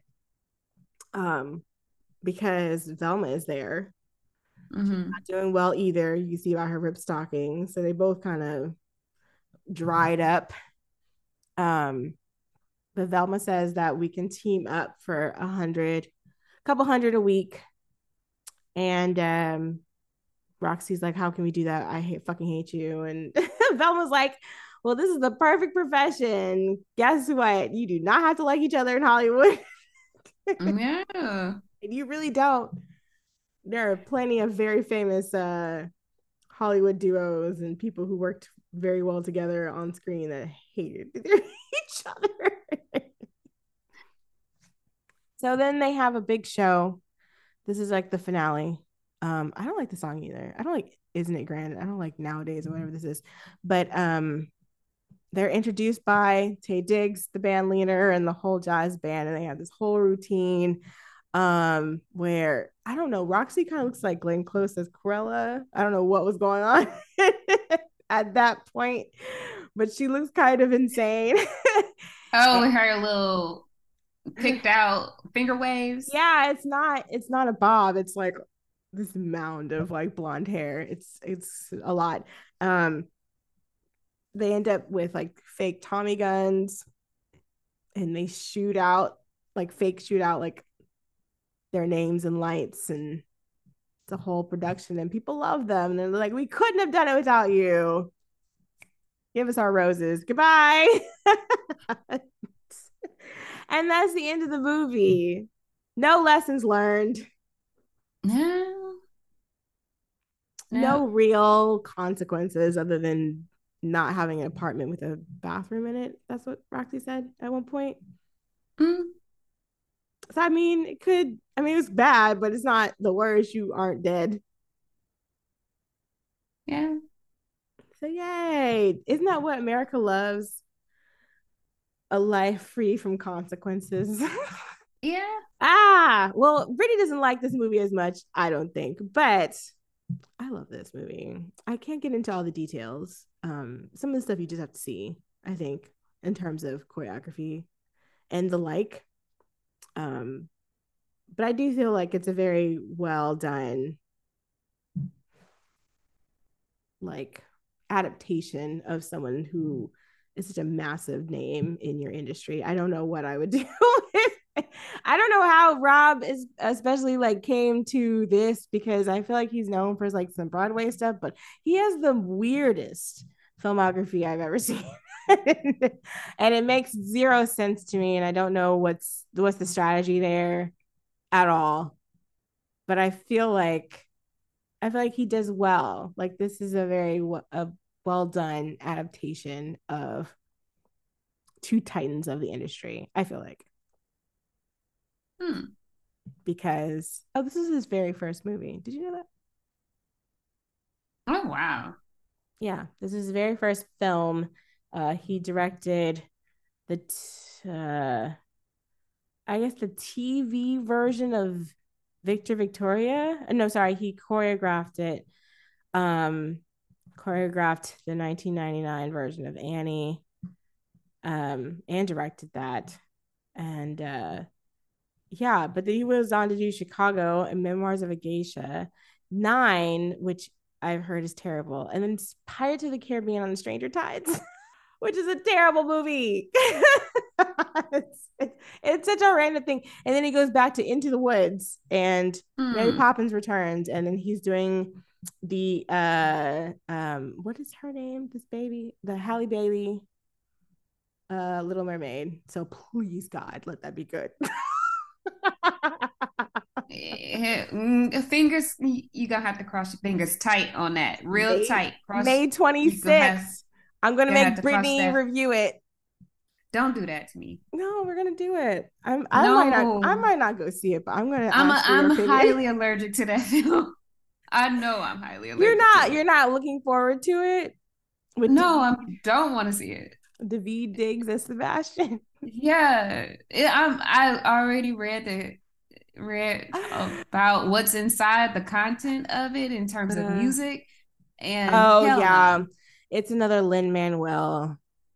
like don't do my boys like that. Don't don't don't introduce know. that element to my boys. It's very interesting that people think that he's the next, like, I don't know, who used to do the ones? Um, who used to do Howard Ashman and Alan Menken. Yes, but also I'm thinking of somebody else. Who did the Lion King? Wasn't it like Tim Rice and somebody else? Am I making that up? It doesn't matter. I'm derailing. Basically, yes, Alan Menken, all that. You, why do you think that you are the the the next? you um you should succeed. You are the next successor to claim the throne. Man, You're not gonna do it. You're not gonna watch it. Javier Bardem is gonna be what's his face? he gonna be Triton, Awkwafina's, Mhm. uh, flound, uh, not flounder, the seagull, Scuttle. Scuttle, yeah.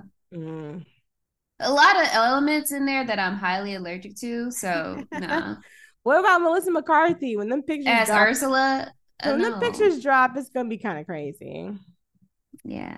Like a lot of that seems like it's good on paper. Not like none of that things that you just named seem like it's good on paper. but like Halle, like the only element that seems good on paper is Halle ba- Bailey as Ariel. Yes, That's literally the only thing that And they're good argu- on paper. they're already arguing about how her hair isn't bright enough and all that other stuff. And I got more to say about that, but like It's supposed to be. I don't know. it's literally It's- just it's water. live action, It- bruh. It's water. I y'all can't swim, so why? Are it's not going to be bright because you can't do your limit just like with the lion king which we mentioned on the lion king episode you can't do cgi things with animated things and that's what makes it look trash and you just are limited by bringing realism into animated things and that's just an effect of it and it's Yeah. cool I mean, unless you you, got to decide use to, your imagination unless you decided to film everything in Technicolor, which you're not. So I don't even know if you could. So like flounder looking like that is just flounder looking like that because it's a real fucking have you seen the oceans lately, girl? like they down in the deep. It's looking The real mysterious shaky. fathoms below, bitch. That's Do what he had.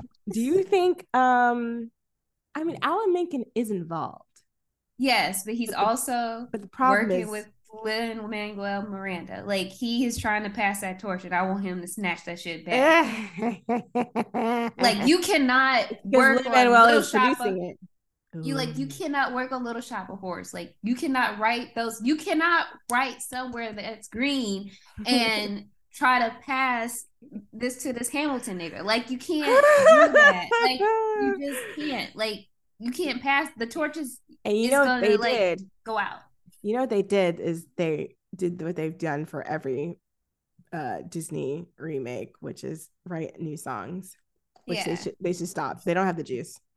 It's not 1989 anymore, my guys.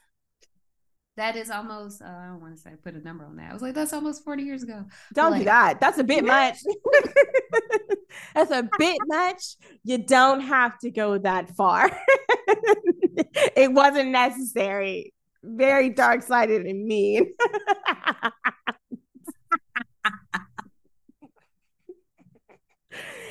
I'm only 33. Okay.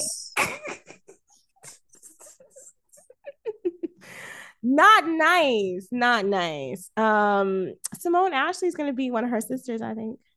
That's like that's a cute. second. I can't wait to see her, my my little Bridgerton baby. Um, Hmm. All this other stuff seems a little shaky, but I mean, we should probably review it. I can't wait. Oh, I'm gonna make you do it. It's gonna be a shit show. damn It's gonna be a it. shit show. It's, It's not. terrible. I mean, I mean, for you, Halle, you don't deserve any of the craziness. Bless your heart. Um, and I'm sure the way you sing those songs, I gotta chill. When I saw the little trailer, and I don't really care about none of this shit, to be honest. I watched like, it times. I was like, "Ooh, it's going. The spirit's gonna move me." But casting someone who could sing as Ariel is like the only positive thing you could do.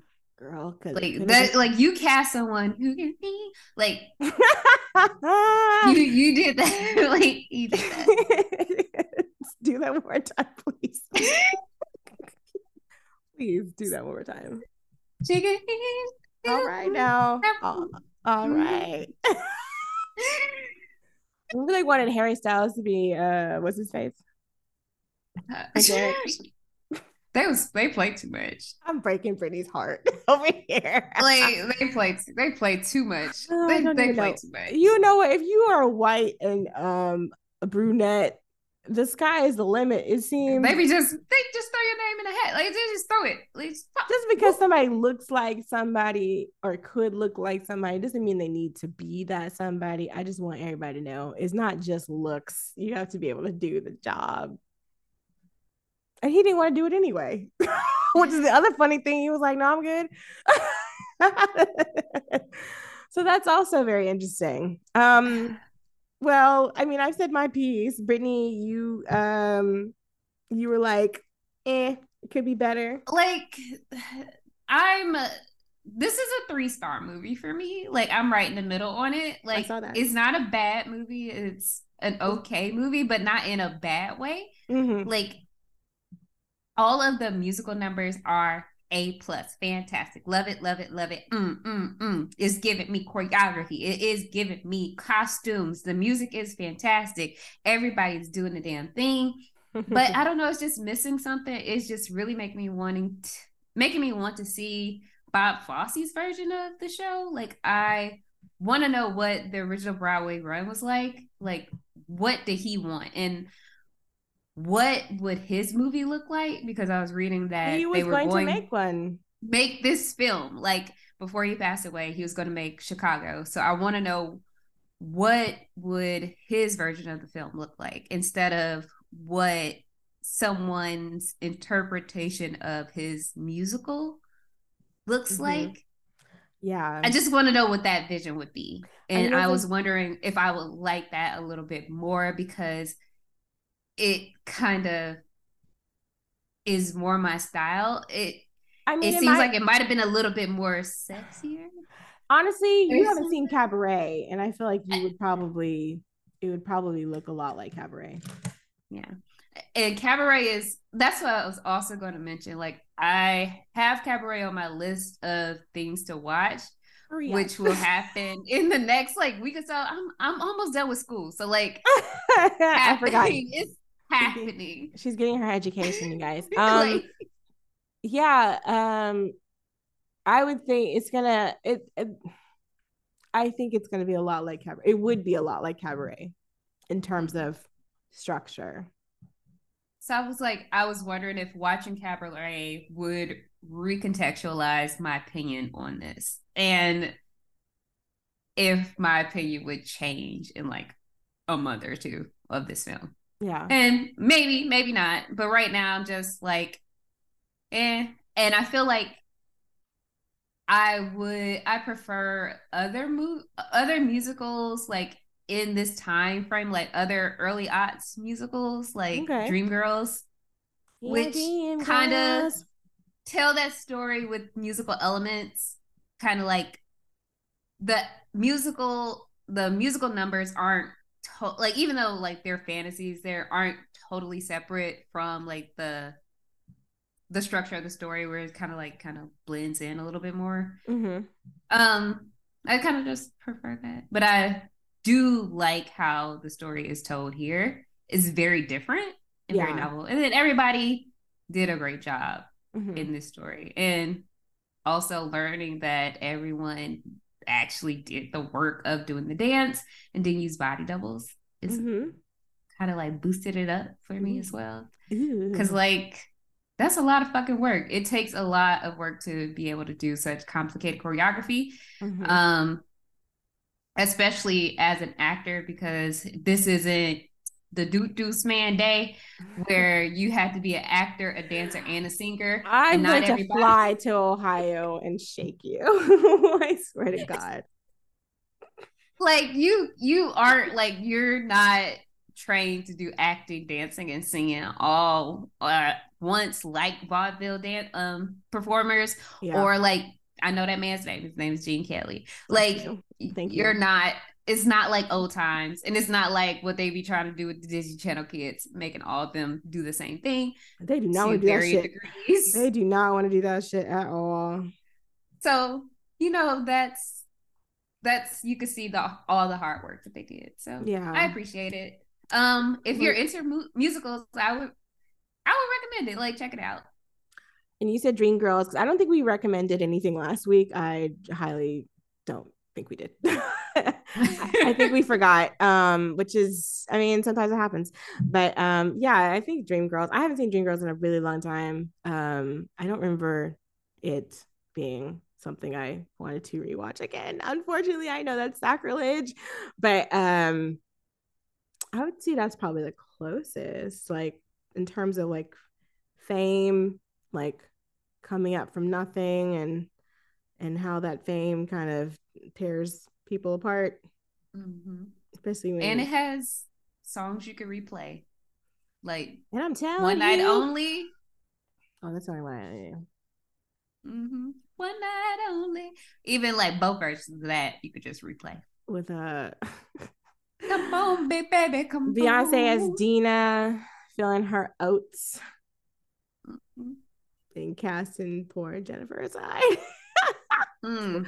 They threw that shit in the trash. Uh. she said, "We do not want you here anymore."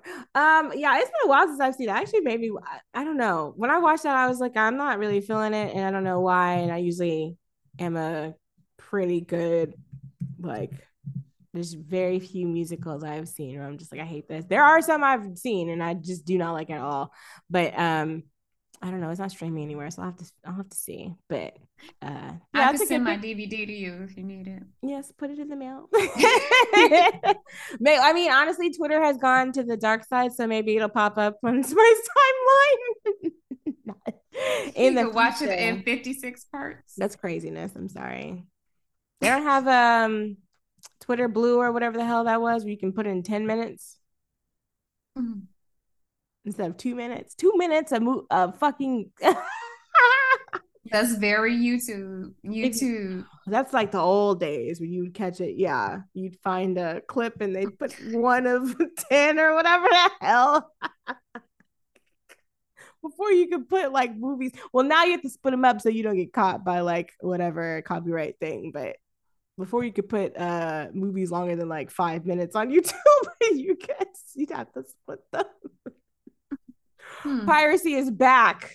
Um, if you didn't know, we won't tell you where, but if you were on Twitter, you might know.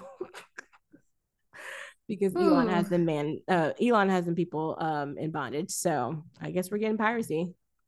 Oh God, the, the world. Girl, look at everything. Everything is terrible right now. I hate being doom and gloom, but It's bad. being realistic, it's not. It's not good out here at all. Nope, nope. Um, we're still on Twitter though. at the OK Girl Film Yeah. Club.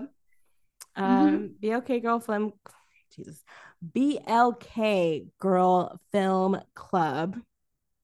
Mean, you know, enunciation. um, we're still there. Um, I don't know when this shit's setting down. It seems to be holding on by spit, bubble gum, and um, slave labor. So I don't know what's going on. Um, you can follow us there though, um, until the ship finally sinks. And um, where else? Instagram. Yes, we're on our website at blackgirlfilmclub.com. If you Mhm. have any questions, comments, no concerns, don't hit us up with that. um, you can email us at blackgirlfilmclub at gmail.com. Um, if you'd like to support our show, you can hit us up on Ko-fi Mhm. at ko-fi slash black girl film club oh, ko-fi.com slash black girl film club Mhm. um And of course, you could listen to the podcast wherever podcasts are available. And that is on SoundCloud, Apple Podcasts, Spotify, or wherever you're listening to us right now. Google and we would Podcasts. We would love if you would like us or leave a review or you know rate us. We would we would really appreciate that. Yeah, yeah, ratings help. Um, that kind of thing. I think you can rate on Spotify too. I don't actually know. Um, I haven't really been keeping up with what's the latest on on Spotify podcasts and how that all works. But um, yeah, if you can rate us, please do. Helps the show. Um, what else? Um, oh, do we want to say what we're gonna watch in December, or do we want to keep that a secret? Um, Because I have an idea. I think we could, but I don't know. It's a it's a it's a last minute idea. okay. but I don't know. I don't I don't know. I'm I actually might Is this Okay. even a Christmas movie? I might just be fucking actually might not know this is a Christmas movie. Let's discuss it off camera or off whatever, off Zoom. Okay. Because I don't actually know if this is a Christmas movie. actually might just be talking um my bad so um we have we have the thoughts we have thoughts we have feelings we have ideas Mhm. um we're definitely go- i can say this we're bringing back the um year in review Woo! we haven't done it since 2020 i guess 2020 Yeah. I think we were just like 2021 never happened.